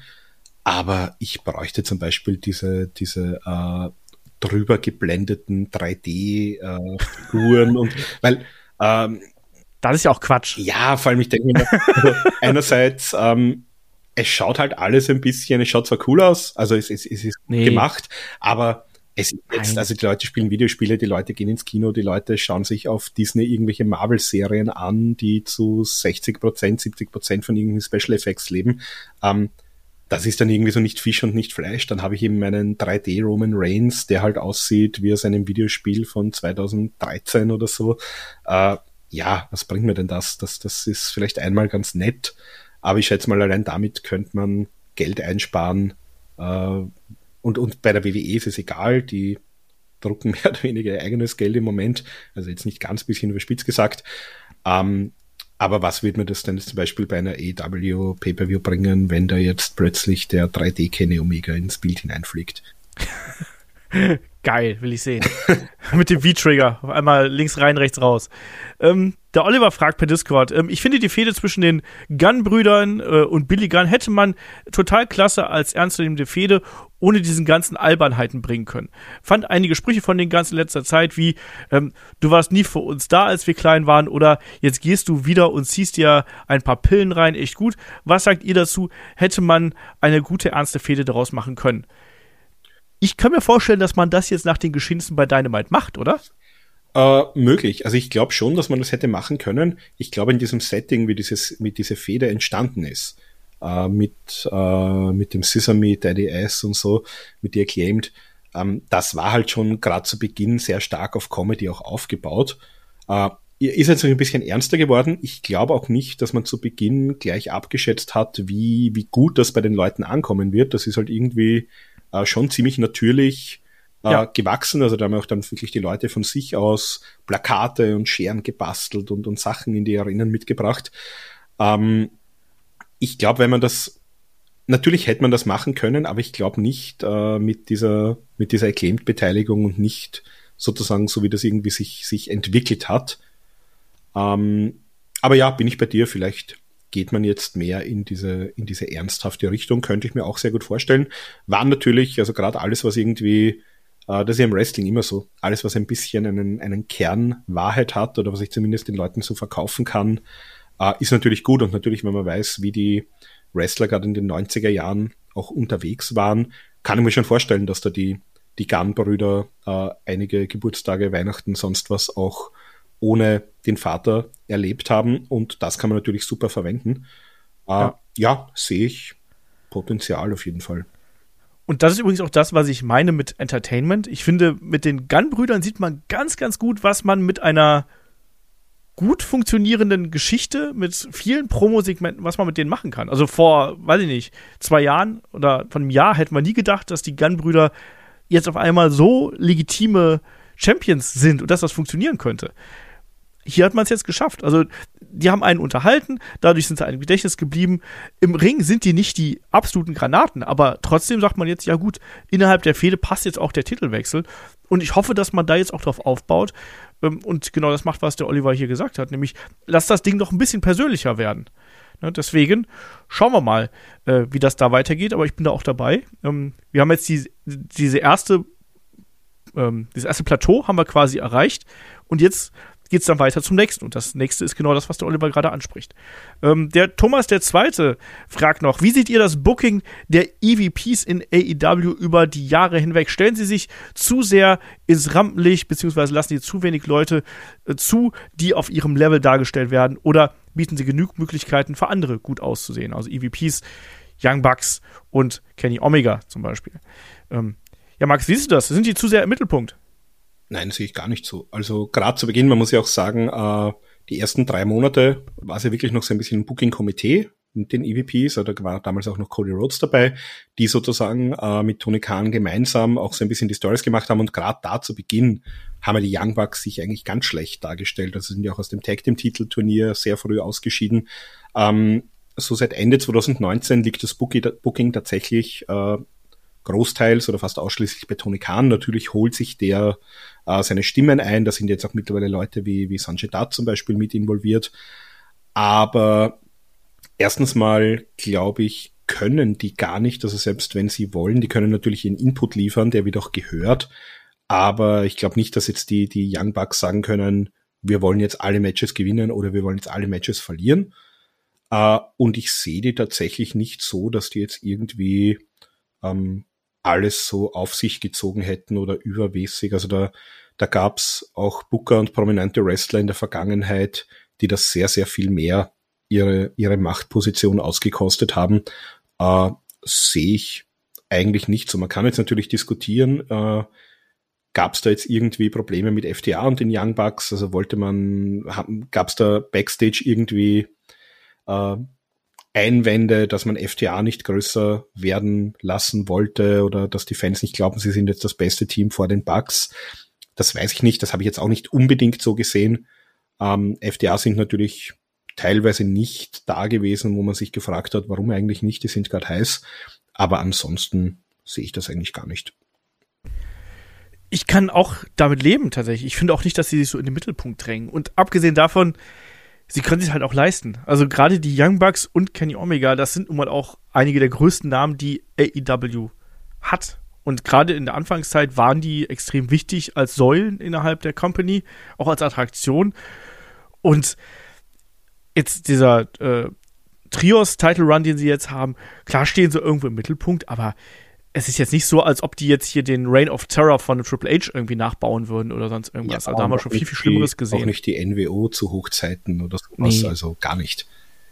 Ja, also bin ich, bin ich nicht so dabei. Und ich glaube auch, dass es da ganz gut, dass das quasi noch durch Tony Khan äh, quasi gefiltert wird und dass da äh, auch ein bisschen Abwechslung gerade in den, in den oberen Kartregionen noch vorherrscht. Und das ist auch ein guter Übergang zur nächsten Frage, weil der Thomas hat auch noch gefragt, ähm, Brian Alvarez hat die Tage angesprochen, dass AW ein Top-Babyface bei den Eigengewächsen fehlt.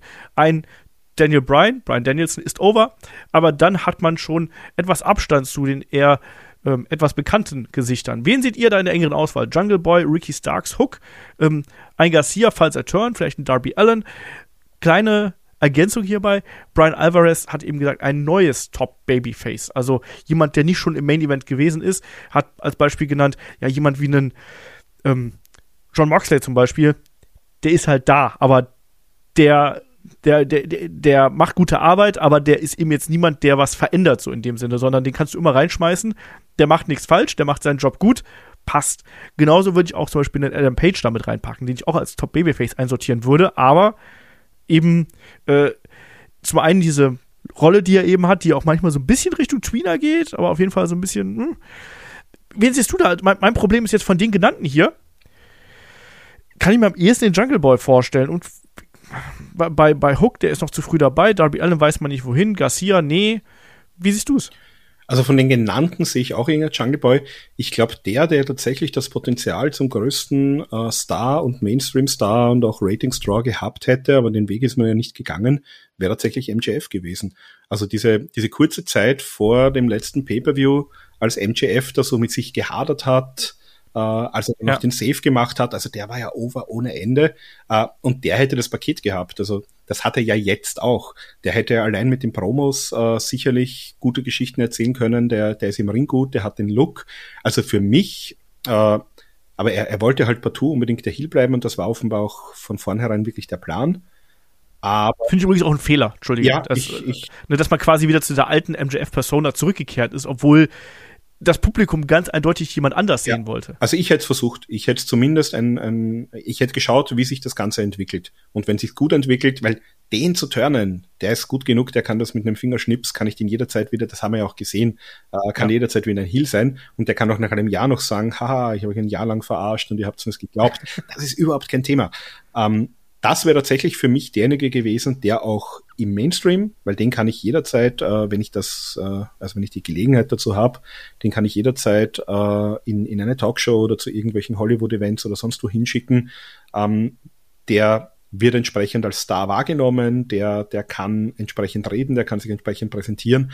Also das wäre für mich das Top Babyface, das Mögliche gewesen, äh, von dem der Brian gemeint hat, dass es ihm im Moment fehlt. Ansonsten ja, also ich glaube, Jungle Boy äh, ist auf einem ganz guten Weg. Hat ja jetzt auch äh, gesagt, dieses äh, Jungle Hook Team möchte er hinter sich lassen. Finde ich ein bisschen schade. Also ich finde, mit, mit Hook könnte man auch viel mehr machen. Das ist für mich auch jemand, der hätte das Star-Potenzial, aber der, der braucht Hook, halt. Also der, der, der, Hook, der Hook verschleißt auch einfach Tag-Team-Partner am laufenden Band, oder was? mit, mit Danhausen und so, das ist auch schon wieder vorbei und jetzt der Jungle Boy. Nein, aber der hat, der, der hat halt auch, der hat was ganz Einmaliges. Also den, äh, den sein ganzer Stil, äh, das Auftreten, der wird für mich auch sehr gut funktionieren. Aber aus dem, äh, der, der macht halt jetzt nur so kurze Squash-Matches und hat jetzt auch nicht so die große Story. Und, und ich hätte das gut gefunden. Ähm, das ist übrigens auch was, was der Brian Alvarez hier schon öfter äh, selbst gesagt hat. Ähm, aber da schließe ich mich ihm einfach an. Ich hätte es gut gefunden, wenn man das äh, Team jetzt ein bisschen, zumindest bis vielleicht Christian wieder da ist, mal äh, weitergezogen hätte, dann ein bisschen länger im Ring arbeiten können, hätte ein bisschen äh, Selling auch üben können und dann hätten wir aus dem was machen können. Also ich habe immer äh, ähm, als William Regal noch da war, ich bin auch ein sehr großer Fan von seinem Sohn, von Charlie Dempsey und ich habe äh, halb Spaß und halb im Ernst, äh, habe ich ein paar Mal gesagt, für mich ist so der Main Event All Out 2025, äh, wenn der da mal von NXT wegkommt, äh, Hook gegen Charlie Dempsey. Das waren für mich die zwei Leute, wo ich gesagt habe, da sehe ich so extrem viel Potenzial, die könnte man wirklich äh, ganz groß rausbringen.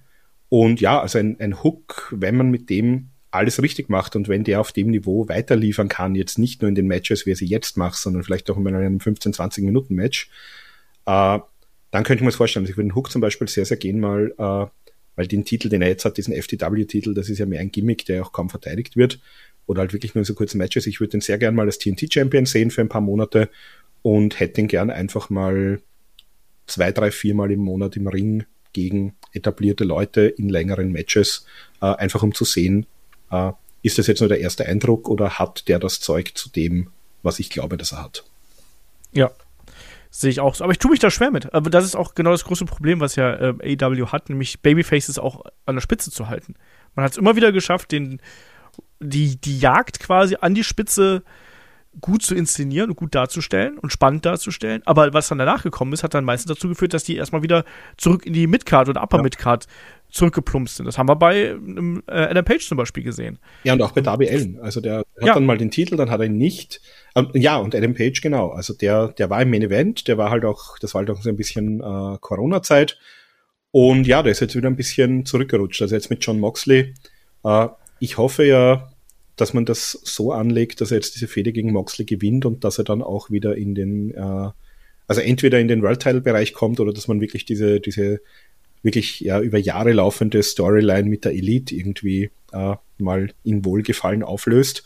Ähm, da würde ich mit dem hingehen. Und zu Hook noch ganz kurz, also der, äh, was wir von dem ja auch kaum wissen, sind die Promo-Skills. Also die müsste man natürlich auch mal irgendwie ein bisschen äh, zumindest sehen und da braucht er auch ein bisschen äh, Übung weil ich sehe den Hook durchaus als jemanden, äh, jetzt natürlich auf einem anderen, äh, in einer anderen Zeit, aber der hat für mich auch so ein bisschen diesen No-Nonsense äh, Steve Austin-Auftritt. Also den könnte ich sehen, reinkommen, äh, quasi, der diese Rolle spielt, erzähl mir keinen Scheiß, sonst hau ich deine rein. Und der diesen, diesen Drohungen dann aber auch Nachdruck äh, verleihen kann. Also, äh, wie gesagt, ja, äh, kannst du nochmal betonen, Hook für mich jemand, da, da würde ich mir wünschen, dass man dem so die sprichwörtliche äh, Rakete mal ein bisschen umschnallt und mal schaut, wie weit er fliegen kann damit. Tue ich mich schwer mit. Ich, ich sehe den Peel von Hook noch nicht so wirklich. Also ja, der hat irgendwas, aber ich glaube, der hat das, was er hat, hat er noch nicht für sich entdeckt so richtig.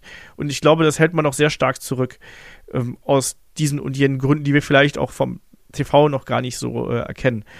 Ähm, ich tue mich mit dem Hook wirklich schwer. Also ich bin, ich bin nicht auf den Hook-Train damals aufgesprungen ich bin es auch noch immer nicht.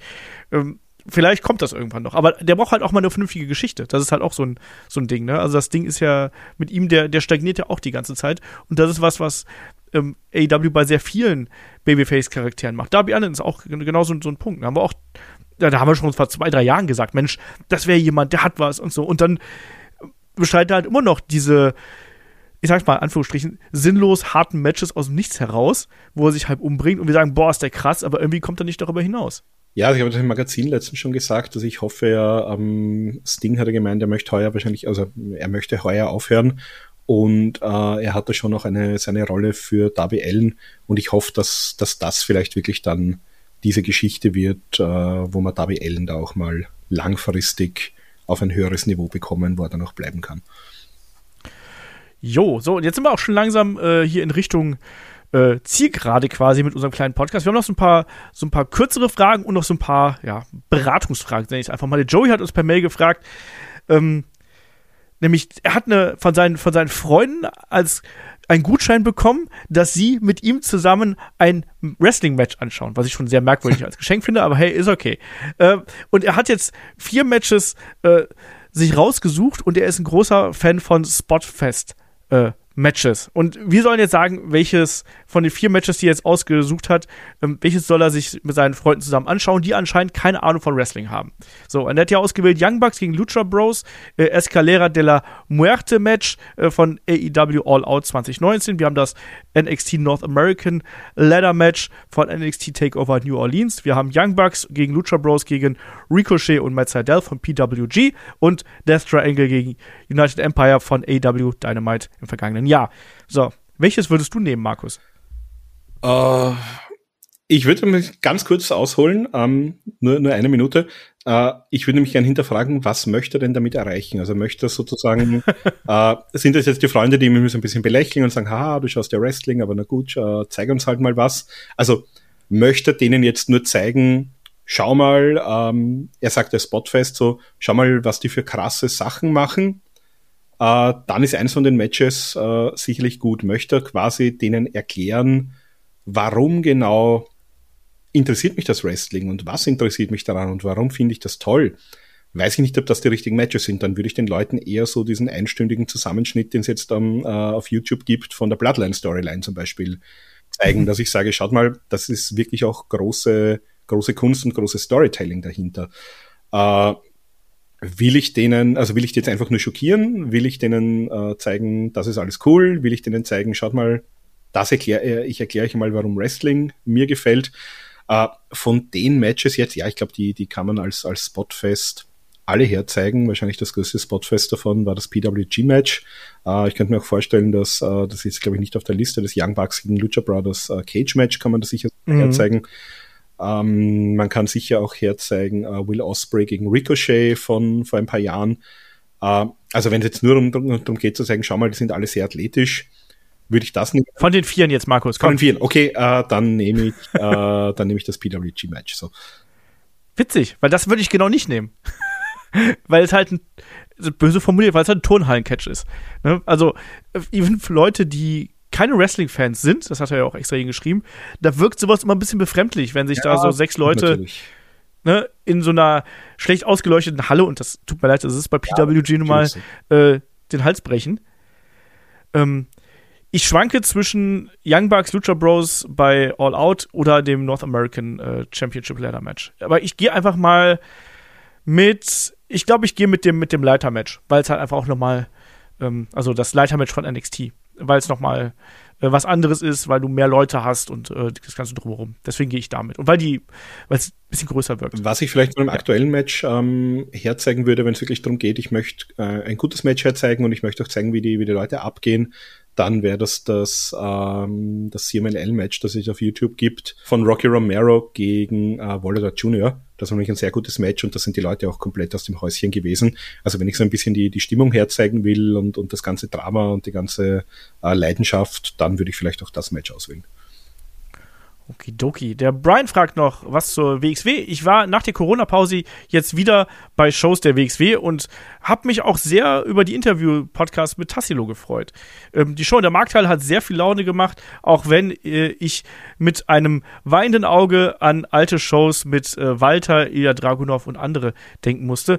Und ich muss einfach mal sagen, ich check Levaniel null und schon gar nicht als Babyface. Für mich ähm, war das alles nur cringy. Er ist nicht wirklich gut im Ring, hat wenig Ausstrahlung und alles in allem wirklich kein Champ. Seht ihr was in ihm, was ich nicht sehe? Ist das so ein Baudellis-Ding? Dann doch lieber Tischer oder den Barbo. Markus, Skarat steht vor der Tür. Levaniel steht ganz groß im Fokus, also haben wir jetzt ja noch das Announcement mitbekommen von Norman Harras quasi beim 16 Carat wird auch die WXW Unified World Wrestling äh, Championship hier äh, verteidigt. Levaniel muss sich noch in Bielefeld erstmal Platz erkämpfen und wird da ganz groß im Fokus stehen. Und ich habe diesen Einwand für Le oder gegen Levaniel häufiger gehört. Äh, wie siehst du den Punkt? Ich habe auch gehört, also äh, vorab, das 16 Carat, ich möchte mich da jetzt noch nicht dazu äußern. Ich finde es überhaupt nicht gut, äh, so ein Turnier unter sozusagen so einen Engel zu stellen. Äh, muss aber da vielleicht noch ein bisschen ein paar Infos mir einholen von den, äh, von den Leuten bei der WXW. Ich gehe sehr stark davon aus, dass wir das irgendwie dieser, dieser äh, schlimmen Verletzung von Robert Dreisker zu verdanken haben. Also ich glaube, dass entweder Levaniel gegen Dreisker der Main Event am Samstag hätte sein sollen oder dass man Robert Dreisker da prominent im, im 16 Carat gesehen hätten. Also ich glaube nicht, dass das die, die ganz lang herbeigeführte Storyline war, sondern ich glaube, das hat man jetzt ein bisschen aus der Not heraus gemacht, aber ist jetzt nur mal eine Vermutung, äh, weiß ich nichts, habe noch niemanden dazu befragt. Ähm, ich mag Levaniel, also ich finde, der hat sich gerade, wenn man sich die, die Corona-Zeit, die Tapings da angesehen hat, hat sich der aus meiner Sicht gerade im Ring extrem verbessert. Also das war zu Beginn ja wirklich so die, die eher die Comedy-Sachen. Ähm, ich fand den aber gerade zum, zum Ende hin auch äh, wrestlerisch gut. Also muss ich ganz ehrlich sagen. Ich finde, da hat man eine deutliche Verbesserung gesehen. Ähm, ich habe es im Interview mit Tassilo Jung, das, das hat äh, der Brian ja dann offenbar auch gehört, ja auch schon gesagt. Ich hätte es besser gefunden, man hätte ihm den Titel bei Karat gegeben. Das wäre für mich so gewesen, äh, das ist jetzt unsere erste Show, wir sind wieder da, das ist unser neuer Star. Ähm, da waren die Leute auch heiß auf ihn. Äh, ich weiß, dass das mittlerweile abgekühlt ist, ein bisschen. Äh, ich habe die Kritik von einigen Leuten auch gehört, die gesagt haben, ich verstehe den nicht, ich weiß nicht, was der soll. Äh, ich persönlich finde ihn gut. Ich finde, dem sollte man eine Chance geben. Und ich, äh, bei Karate, ich sehe da jetzt eigentlich nur zwei Möglichkeiten. Entweder man screwt den irgendwie schon früh raus und äh, sagt, okay, man, man hat den Titel jetzt von ihm weggenommen und schiebt ihn jetzt in eine Feder mit Norman Harras oder wie noch immer äh, der um Norman Harras dann herumschwirrt hinein. Oder man möchte ihn jetzt wirklich vor diesem großen Karat-Publikum, wo auch Leute international da sind, wirklich als den neuen Topstar etablieren und lässt ihn da gegen alle Widrigkeiten und Eingriffsmöglichkeiten und Screwjobs und was auch immer der Wegs wieder einfällt, äh, das Turnier und den Titel gewinnen. Wie gesagt, bin kein großer Freund, so ein Turnier unter so einen Stern zu stellen. Also ich habe es damals auch nicht wahnsinnig toll gefunden, als man der Roman Reigns den Titel im Royal Rumble hat verteidigen lassen. Mit dem würde ich es mal vergleichen. Ähm, Levanien selber, ich mag den gern, ich finde ihn gut. Äh, ich mag den sowohl vom Charisma her, ich finde ihn auch im Ring völlig in Ordnung. Also äh, ich habe da kein Thema mit dem ansonsten. Ja, also ich fand den von Anfang an erstmal sehr unterhaltsam. Das ist schon mal was, was Wichtiges. Ich finde, der bringt äh, eine gehörige Portion Charisma mit und das ist was, was äh, auch einigen gerade jungen Leuten ja so ein bisschen abgeht. Ne? Der hat einen, einfach einen Charakter gehabt und eine Charisma gehabt. Dass der ein bisschen cringy hin und da gewesen ist, kann ich verstehen, kann ich verstehen. Ähm, hat aber immer mein Humorzentrum getroffen. So, jetzt diese Wandlung hin zum, zum Jäger quasi, die mochte ich eigentlich ganz gern. Ähm, und ich kann auch verstehen, dass man was in dem sieht. Ich glaube, die große Herausforderung wird jetzt sein, wie man ihn aus seiner Rolle so ein bisschen rausbekommt. Ich glaube, dass diese Prinz der Sterne-Geschichte nicht auf ewig gut gehen kann ähm, weil die eben zu, die ist halt zu drüber und die ist nicht ernsthaft genug für einen Championship-Contender. Ist das Gimmick vielleicht einfach ein Problem, wenn man den, sollte man vielleicht irgendwann aus dem Prinz der Sterne einen König der Sterne machen und dann ist er auf einmal seriös?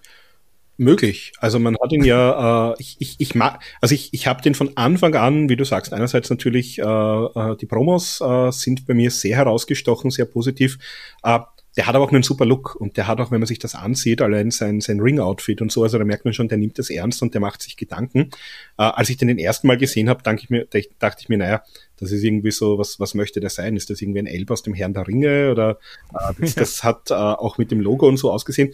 Äh, vielleicht geht man auch in die Richtung, also vielleicht lässt man ihn so ein bisschen als ähm, schon mit diesem ganzen äh, Prinz der Sterne und Fantasy-Gimmick und so, aber auch in der Fantasy gibt's ja natürlich eher lustige und eher ernsthafte Charaktere und vielleicht schafft man da irgendwie den Dreh, ihn so jetzt wirklich zum, zum eher seriösen Typen. Ich würde ihn aber nicht hundertprozentig seriös lassen. Also nee. Also ich finde, der ist am Mikro sehr, sehr gut.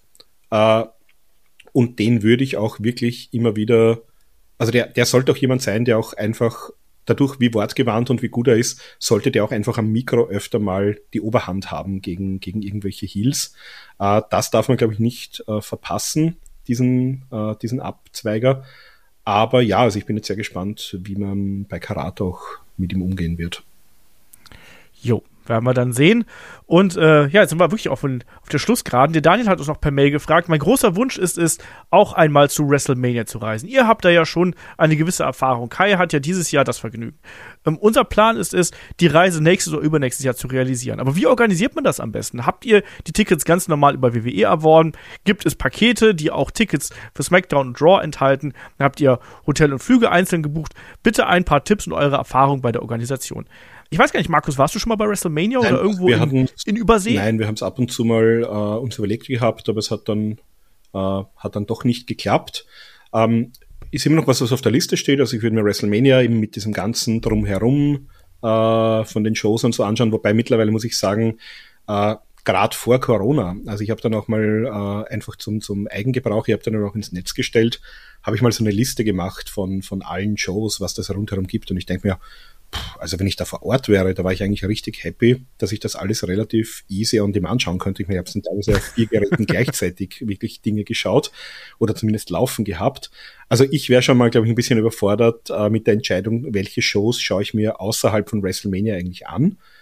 Ähm, ansonsten, ich glaube, also von, ich, ich kann, wie gesagt, zur, zur Organisation wenig sagen, weil ich sie selbst noch nicht gemacht habe. Ich würde wahrscheinlich versuchen, die Dinge mir selber zu buchen. Ich glaube, das kommt wahrscheinlich einerseits günstiger ähm, und man ist auch wirklich freier. Man hat natürlich mehr damit zu tun. Äh, die WWE bietet diverse Pakete an, die sind aber teilweise sehr teuer. Also muss man sich anschauen, mhm. was man möchte. Die bieten halt bis zur Super Premium Kategorie um, glaube ich, 7000 Euro alles an. Ähm, es gibt ein paar, oder es gab zumindest vor Corona, was ich das weiß, ein paar äh, deutschsprachige Anbieter, die sich auch darauf spezialisiert haben. die dir halt sozusagen das abgenommen haben. Du bist mit der Gruppe dorthin gereist, du hattest eine erfahrene Reiseleitung dabei, die haben dir auch diverse Pakete angeboten, haben teilweise äh, Kontingente bei Tickets gekauft, wobei da habe ich zuletzt gelesen, dass die von der WWE kein Kontingent mehr bekommen haben. Ähm, bilde ich mir ein. Also da gibt es ganz unterschiedliche Möglichkeiten. Ich glaube, das kommt sehr darauf an, was möchte man von diesem Trip haben? Also geht es mir eher darum, ich möchte vielleicht mit ein, zwei Freunden eine gute Zeit haben, äh, möchte dort einfach WrestleMania entspannt genießen, möchte die großen Shows sehen. Bin ich ein Hardcore-Fan und sage, äh, WrestleMania ist fast gar nicht mein Highlight, sondern äh, mich interessieren vielleicht mehr die, die sehr, sehr guten Indie-Shows rundherum. Äh, oder sage ich vielleicht, ich möchte, ich zahle lieber mehr, aber möchte dafür weniger Aufwand haben und lasse das irgendwie eine äh, erfahrene Leitung haben, die mir dann alle meine Dinge nur in die Hand drücken, die sagen so, da gibt es einen Bus, der bringt dich jetzt dahin, wir treffen uns da, wir machen das, das ist Abflug, das ist Abreise. Ähm, das kommt, glaube ich, sehr, sehr darauf an, was man für ein Typ ist und was man für Erwartungen hat an so einem Trip.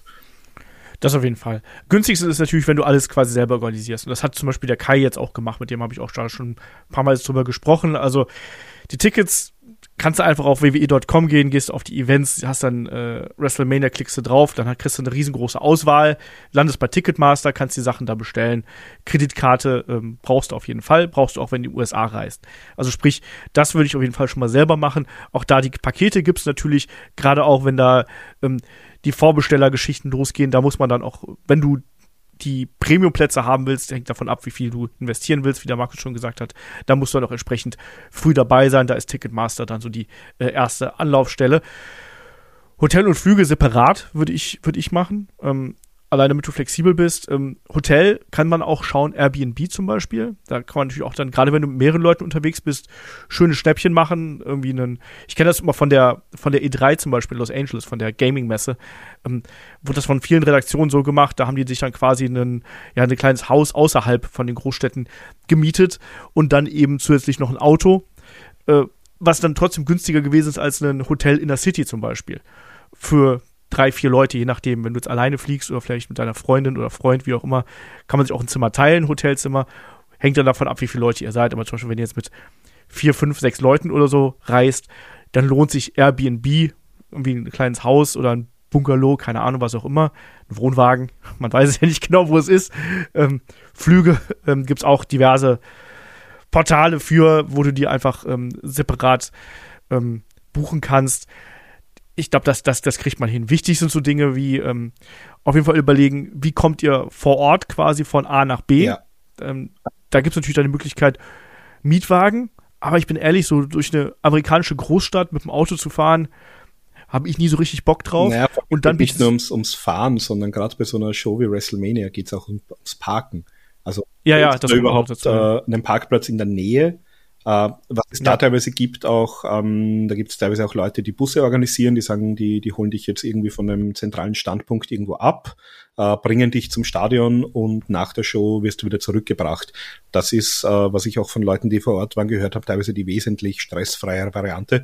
Was man angeblich auch nicht unterschätzen darf, ist bei so Riesenstadien die Zeit, die man braucht, raus und reinzukommen. Also da kann schon ja. mal ein, zwei Stunden dauern, bis man dann wirklich vom Eingang an seinen Platz und auch nach der Show wieder draußen ist.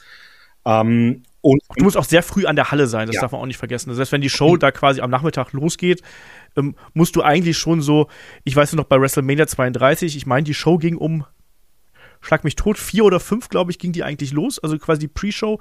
Und wir waren aber schon um, ich meine, zwölf, halb eins, eins vor Ort, weil wir gesagt haben, geh lieber auf Nummer sicher, bevor nämlich dann der große Trubel davor losgeht. Ne? Also das darf man echt nicht unterschätzen. Ähm, deswegen auch sehr wichtig wenn man in die USA reist, holt euch so eine internationale SIM-Karte für euer Handy, dass ihr immer online sein könnt.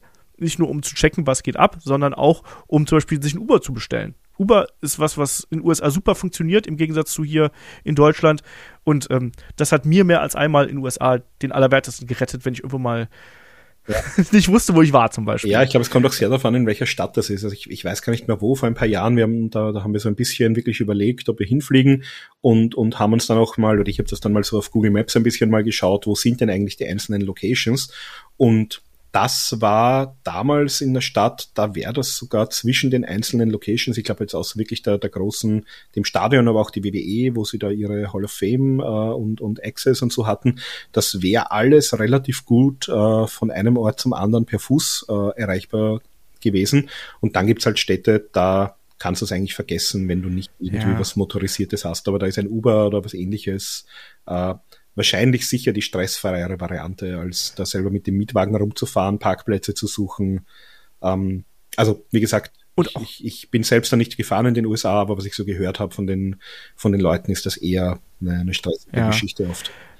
Man darf auch die, das Thema Sicherheit da nicht vergessen. Also, wie gesagt, äh, Los Angeles, so als Beispiel für mich, ähm, ist mir auch bei Lokalitäten, die quasi, weiß ich einen Kilometer, anderthalb Kilometer von meinem Hotel äh, entfernt gewesen sind, ist mir dann gesagt worden, als ich zu Fuß gehen wollte, nee, nimm, nimm besser ein Taxi, ist sicherer. Also, fußläufig kann in entsprechenden Städten, wenn du durch entsprechende Regionen da durchlaufen musst, kann ja. auch sehr gefährlich sein. Also ich New Orleans ne? war das also, damals, da war das alles relativ zentral, äh, so um die Innenstadt positioniert. Da wäre es ja, Fuß okay. ganz okay gewesen. Auch so, was ich von Leuten gehört habe, die dort waren, die haben gesagt, ja, war kein Thema, äh, da zu Fuß irgendwie rumzulaufen. Aber äh, ja, New York, Los Angeles, New Jersey ist, glaube ich, eher äh, Auto mäßig. Da ist auch nicht so wie bei uns, äh, dass du sagst, ja, dann fahre ich mal mit dem Bus oder der Straßenbahn oder so. Äh, also auch das Öffi-Netz ist dort oft nicht so die, die Top-Wahl. Ja. So, jetzt machen wir noch ähnlich, wie wir es im Magazin immer machen. Einmal die Schnellfeuerrunde. Kurze Antworten, schnelle Fragen. Ähm, ich habe hier noch einiges Kurzes auf äh, der Halde. Der Gerald fragt zum Beispiel, was war das Verwirrendste, das ihr je in Bezug auf Wrestling erlebt habt, Markus? Uh, das war sicher irgend so ein WCW Multicage Match oder, oder irgendwas bei TNA mit ganz verworrenen Regeln. Ich weiß, dass ich damals ganz verwirrt gewesen bin beim, haben wir heute schon angesprochen, beim Rumble 94, wo der Undertaker zum Himmel aufgestiegen ist. Na, das war ganz logisch. Der ist gestorben, ist zum Himmel aufgefahren und ist dann wieder geboren worden. Also das verstehe ich gar nicht. Absolut. Ähm, der Pippo D fragt, findet ihr auch, dass Penta seinen Serum Yellow Chant viel zu inflationär einsetzt? Gefühlt macht er den vor 80 Prozent all seiner Aktionen. Mich persönlich nervt das mittlerweile. Wie seht ihr das? Also mich nervt es nicht. Ich muss auch sagen, das äh, habe ich noch nie drüber nachgedacht. Also ja, er verwendet ihn häufig, aber die Matches sind entsprechend gut. Da verzeihe ich ihm das und das ist halt so ein bisschen sein, sein Ding. Das macht er halt gerne. Also mich, mich hat es noch nicht gestört. So, dann haben wir, ähm, was war das mit Abstand schlechteste Match, das ihr je gesehen habt? Oh Markus. Gott. Uh. Ich glaube, ich habe eins, da, da müsstest du auch in der Halle gewesen sein, was wir, theoretisch zumindest. Ähm, also ich sage jetzt mal, äh, jetzt wahrscheinlich gibt es irgendwelche großen Pay-Per-View-Matches. So der Klassiker sind, glaube ich, die, die Sheepherders gegen Iron Sheik und Nikita, äh, Nikolai Volkov da von irgendeinem Legends of Wrestling Pay-Per-View, was oft genannt wird. Ähm, ich war in Österreich bei ein paar, vor, vor vielen Jahren äh, bei ein paar EWA-Shows zu einer Zeit, als die, also die EWA war damals so eigentlich die einzige Liga, die in Österreich veranstaltet hat. Ähm, das waren die Leute, die haben bei Michael Kovac und äh, Chris Raber, dem Bambi-Killer, großteils trainiert. Und dadurch, dass die nur diese paar Shows hatten und da auch so ein bisschen die Trainer die Meinung hatten, nein, ins Ausland gehen zahlt sich nicht aus, du, du trittst gefälligst nur für uns an als Schüler, habe ich da teilweise Leute ein, zwei Mal im Jahr gesehen, über Jahre hinweg, die einfach nur diese ein, zwei Matches im Jahr hatten, auch nur immer gegeneinander, die dadurch nie irgendwie besser oder sonst was geworden sind. Äh, da war das Highlight, was ich mal gesehen habe, wo einer bei einem Tag äh, beim Weg in den Ring hinein seinen Partner mit dem Stiefel gegen den Kopf gekickt hat. Also da habe ich ein paar ganz tolle äh, Indie-Matches von Schülern gesehen, die nicht eigentlich in einem Ring vor Publikum hätten stehen sollen. Das waren wahrscheinlich mit die schlechtesten Dinge, die ich je gesehen habe in meinem Leben. Ich hätte jetzt gesagt, weder Scott gegen Session Moss Martina. ja, das war auch nicht unbedingt eine Sternstunde. oder du hast gerade auch schon angesprochen, also immer wenn sowas kommt, muss ich immer das Doomsday Cage Match danken, damals bei der WCW. Ja, oder irgendwie so ein, ein Wargames Match mit Vince Russo oder sowas, da, da gab es. äh, uh, Age in the Cage fällt mir da noch ein, Hulk Hogan gegen Roddy Piper oder das, uh, das zweite, also das bei der WCW, das uh, Hulk Hogan Ultimate Warrior Match zum Beispiel. Das oh, das war auch grauenvoll. Das war auch ganz furchtbar. Ja, wir haben oben noch eine. Äh, was war eure größte Enttäuschung, die ihr im Wrestling jemals erlebt habt? Ja, wahrscheinlich was. Also ich habe tatsächlich schon vorhin erzählt, äh, als, als ganz junger Fan, äh, Hulk Hogan verliert den Titel gegen den Undertaker, hat mich damals sehr enttäuscht. Und äh, ich war tatsächlich als Diesel, der WWF-Champion war, 1994, 95, das war so noch so die Zeit, bevor ich so äh, wie sagt man heute, smart war im Business. Äh, da war ich tatsächlich ein riesen, riesengroßer Diesel Kevin Nash Fan. Und Ach du Schande. Ja, tatsächlich, das war das, also die ganze Du bist raus, Markus. Ja, sorry. das war schön bei Headlock. äh, nein, ich war tatsächlich 1994, 95 ein ganz, ganz großer äh, Kevin Nash Diesel-Fan, habe den unglaublich toll und, und cool gefunden. Ähm, da war Workrate auch nicht so ein wahnsinniges Thema bei mir offenbar. Äh, und ich war tatsächlich äh, bitterlich enttäuscht, als der gegen Bret Hart äh, verloren hat. Und ich kann mich erinnern, äh, ich habe schon gesagt, ich habe das dann vor dem flimmernden Bildschirm bei Sky mir angesehen und natürlich auch diesen Paper, also angehört natürlich nur. Und ich weiß, ich hatte am nächsten Tag eine Deutsch-Schularbeit, also Deutsch-Klausur heißt es, glaube ich, in Deutschland. Äh, da, da mussten wir irgendeine Fantasiegeschichte von, ich glaube, einem Ballonfahrer oder so schreiben. Und ich, äh, bei mir war dann tatsächlich der Ballonfahrer, äh, hieß Bret Hart und ist mit seinem Ballon irgendwo im Wald äh, abgestürzt und nicht weitergekommen, weil er äh, dem Diesel den Titel abgenommen hat. Also mit zwölf Jahren hat mir das sehr beschäftigt noch und war tatsächlich wahrscheinlich eine der, der größten Enttäuschungen. Äh, Im modernen Wrestling war es wahrscheinlich immer dann enttäuschend, wenn ich in meinem Kopf eine, eine ganz tolle Storyline hatte, äh, aus der man dann überhaupt nichts gemacht hat. Ja. Äh, ich glaube, aus Kindertagen musste ich gerade an, an äh, Ultimate Warrior gegen Sergeant Slaughter vom Royal Rumble damals denken, wo ich Ultimate Warrior-Fan gewesen bin und gedacht habe, ah, der, der gewinnt ja ganz problemlos gegen Sergeant Slaughter. Und dann hat Randy Savage ja eingegriffen mit seinem Zepter. Hat aber zumindest zu einem super Match geführt. Das, äh das stimmt. Ansonsten so live, ich weiß, dass ich mir damals sehr, sehr viel versprochen habe vom, auch da WXW, also live vor Ort, vom Match zwischen ähm, Carsten Beck und Walter bei irgendeinem Karat war, also ich weiß nicht mehr genau, bei welchem es gewesen ist, müsste zwei. War das das mit diesen 27 Screwjobs, wo dann die, die Kill Holding und Top Nee, nee, das war, das war noch, das war noch davor. Das war, es war auf jeden Fall ganz, ganz furchtbar. Da hat man sich mehr davon versprochen und das sollte so ein richtig reines Wrestling-Match werden, aber es war, die beiden haben überhaupt nicht geklickt miteinander. Oder auch, äh, also jetzt nichts gegen Carsten, also ähm, wenn ich die, die traurigste, wurde letztes Mal äh, gefragt, ne, was äh, die traurigste Situation im Wrestling war auf jeden Fall, als Carsten Beck gestorben ist, muss ich hier ganz klar an der Stelle sagen. Aber ich weiß auch, dass sie damals als ähm, Carsten Beck gegen diesen, wie hieß denn der Brite nochmal? Ah, jetzt habe ich den Namen vergessen. Samuels, oder? Nee, nee, nee, ähm, der hier also als. Paul Tracy? Äh, ja, Paul Tracy, genau, als die beiden gegeneinander gefädet sind, wo Carsten ja sogar dann im Nachgang äh, hier im Barbie Girl Dress tanzen musste. Ja. Äh, wo die beiden das Strap-Match gegeneinander bestreiten sollten und dann ja, war das halt, die haben sich, glaube ich, zweimal mit dem Gürtel geschlagen, wenn es hochkommt. Und alle haben da so gegessen, so, was war das denn? Und dann hat Carsten hinterher auch in Interviews gesagt, so, ja, ganz im Ernst, wir haben uns beide nicht leiden können. Wir mussten beide am Montag arbeiten. Wir hatten keinen Bock, uns mit dem Gürtel zu verprügeln. so, und das ist dann dabei rausgekommen. Ähm, der Ernst fragt noch, was haltet ihr von einem Promi-Match Will Smith gegen Chris Rock bei WrestleMania? Gern auch mit jeweils einem Wrestler. Ich finde es gut, wenn man die Oscar-Ohrfeige in Hollywood aufgreifen würde, Markus. Uh, halte ich gar nichts davon. Also ich glaube, äh, das wollen vor allem Will Smith, aber wahrscheinlich auch Chris Rock äh, vergessen und, und arbeiten, glaube ich, viel dran, dass man da eben möglichst das nicht mehr irgendwie hochbringt. Ich wüsste auch nicht, was das denen bringen sollte.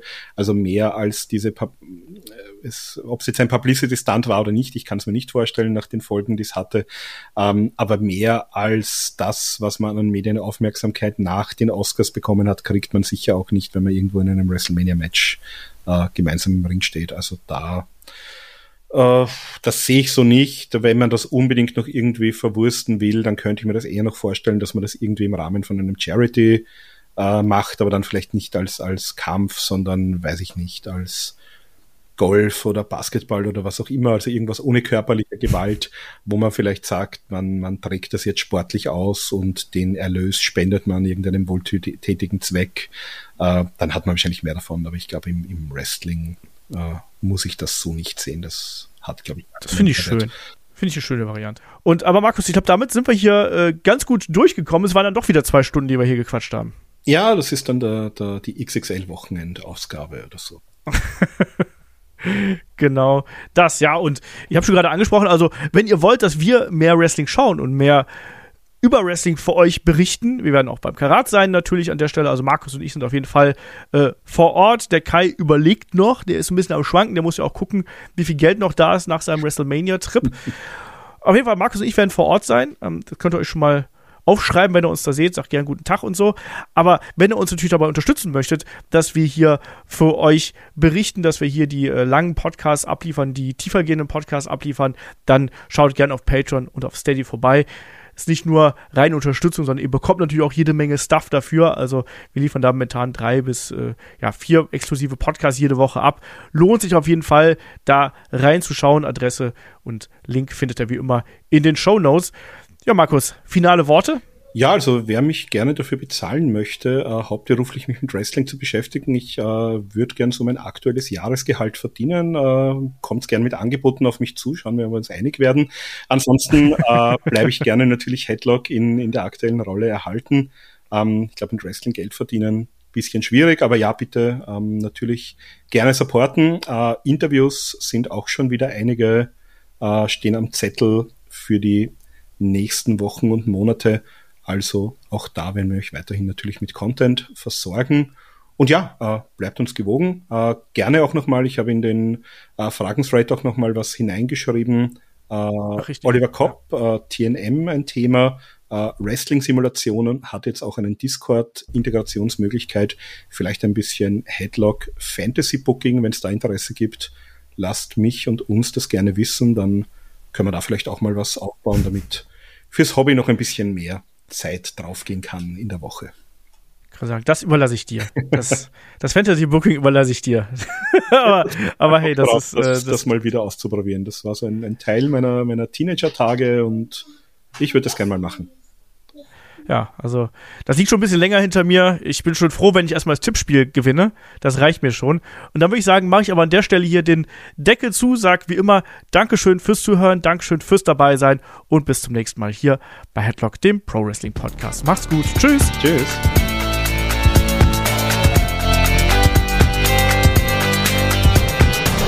Headlock, der Pro Wrestling Podcast.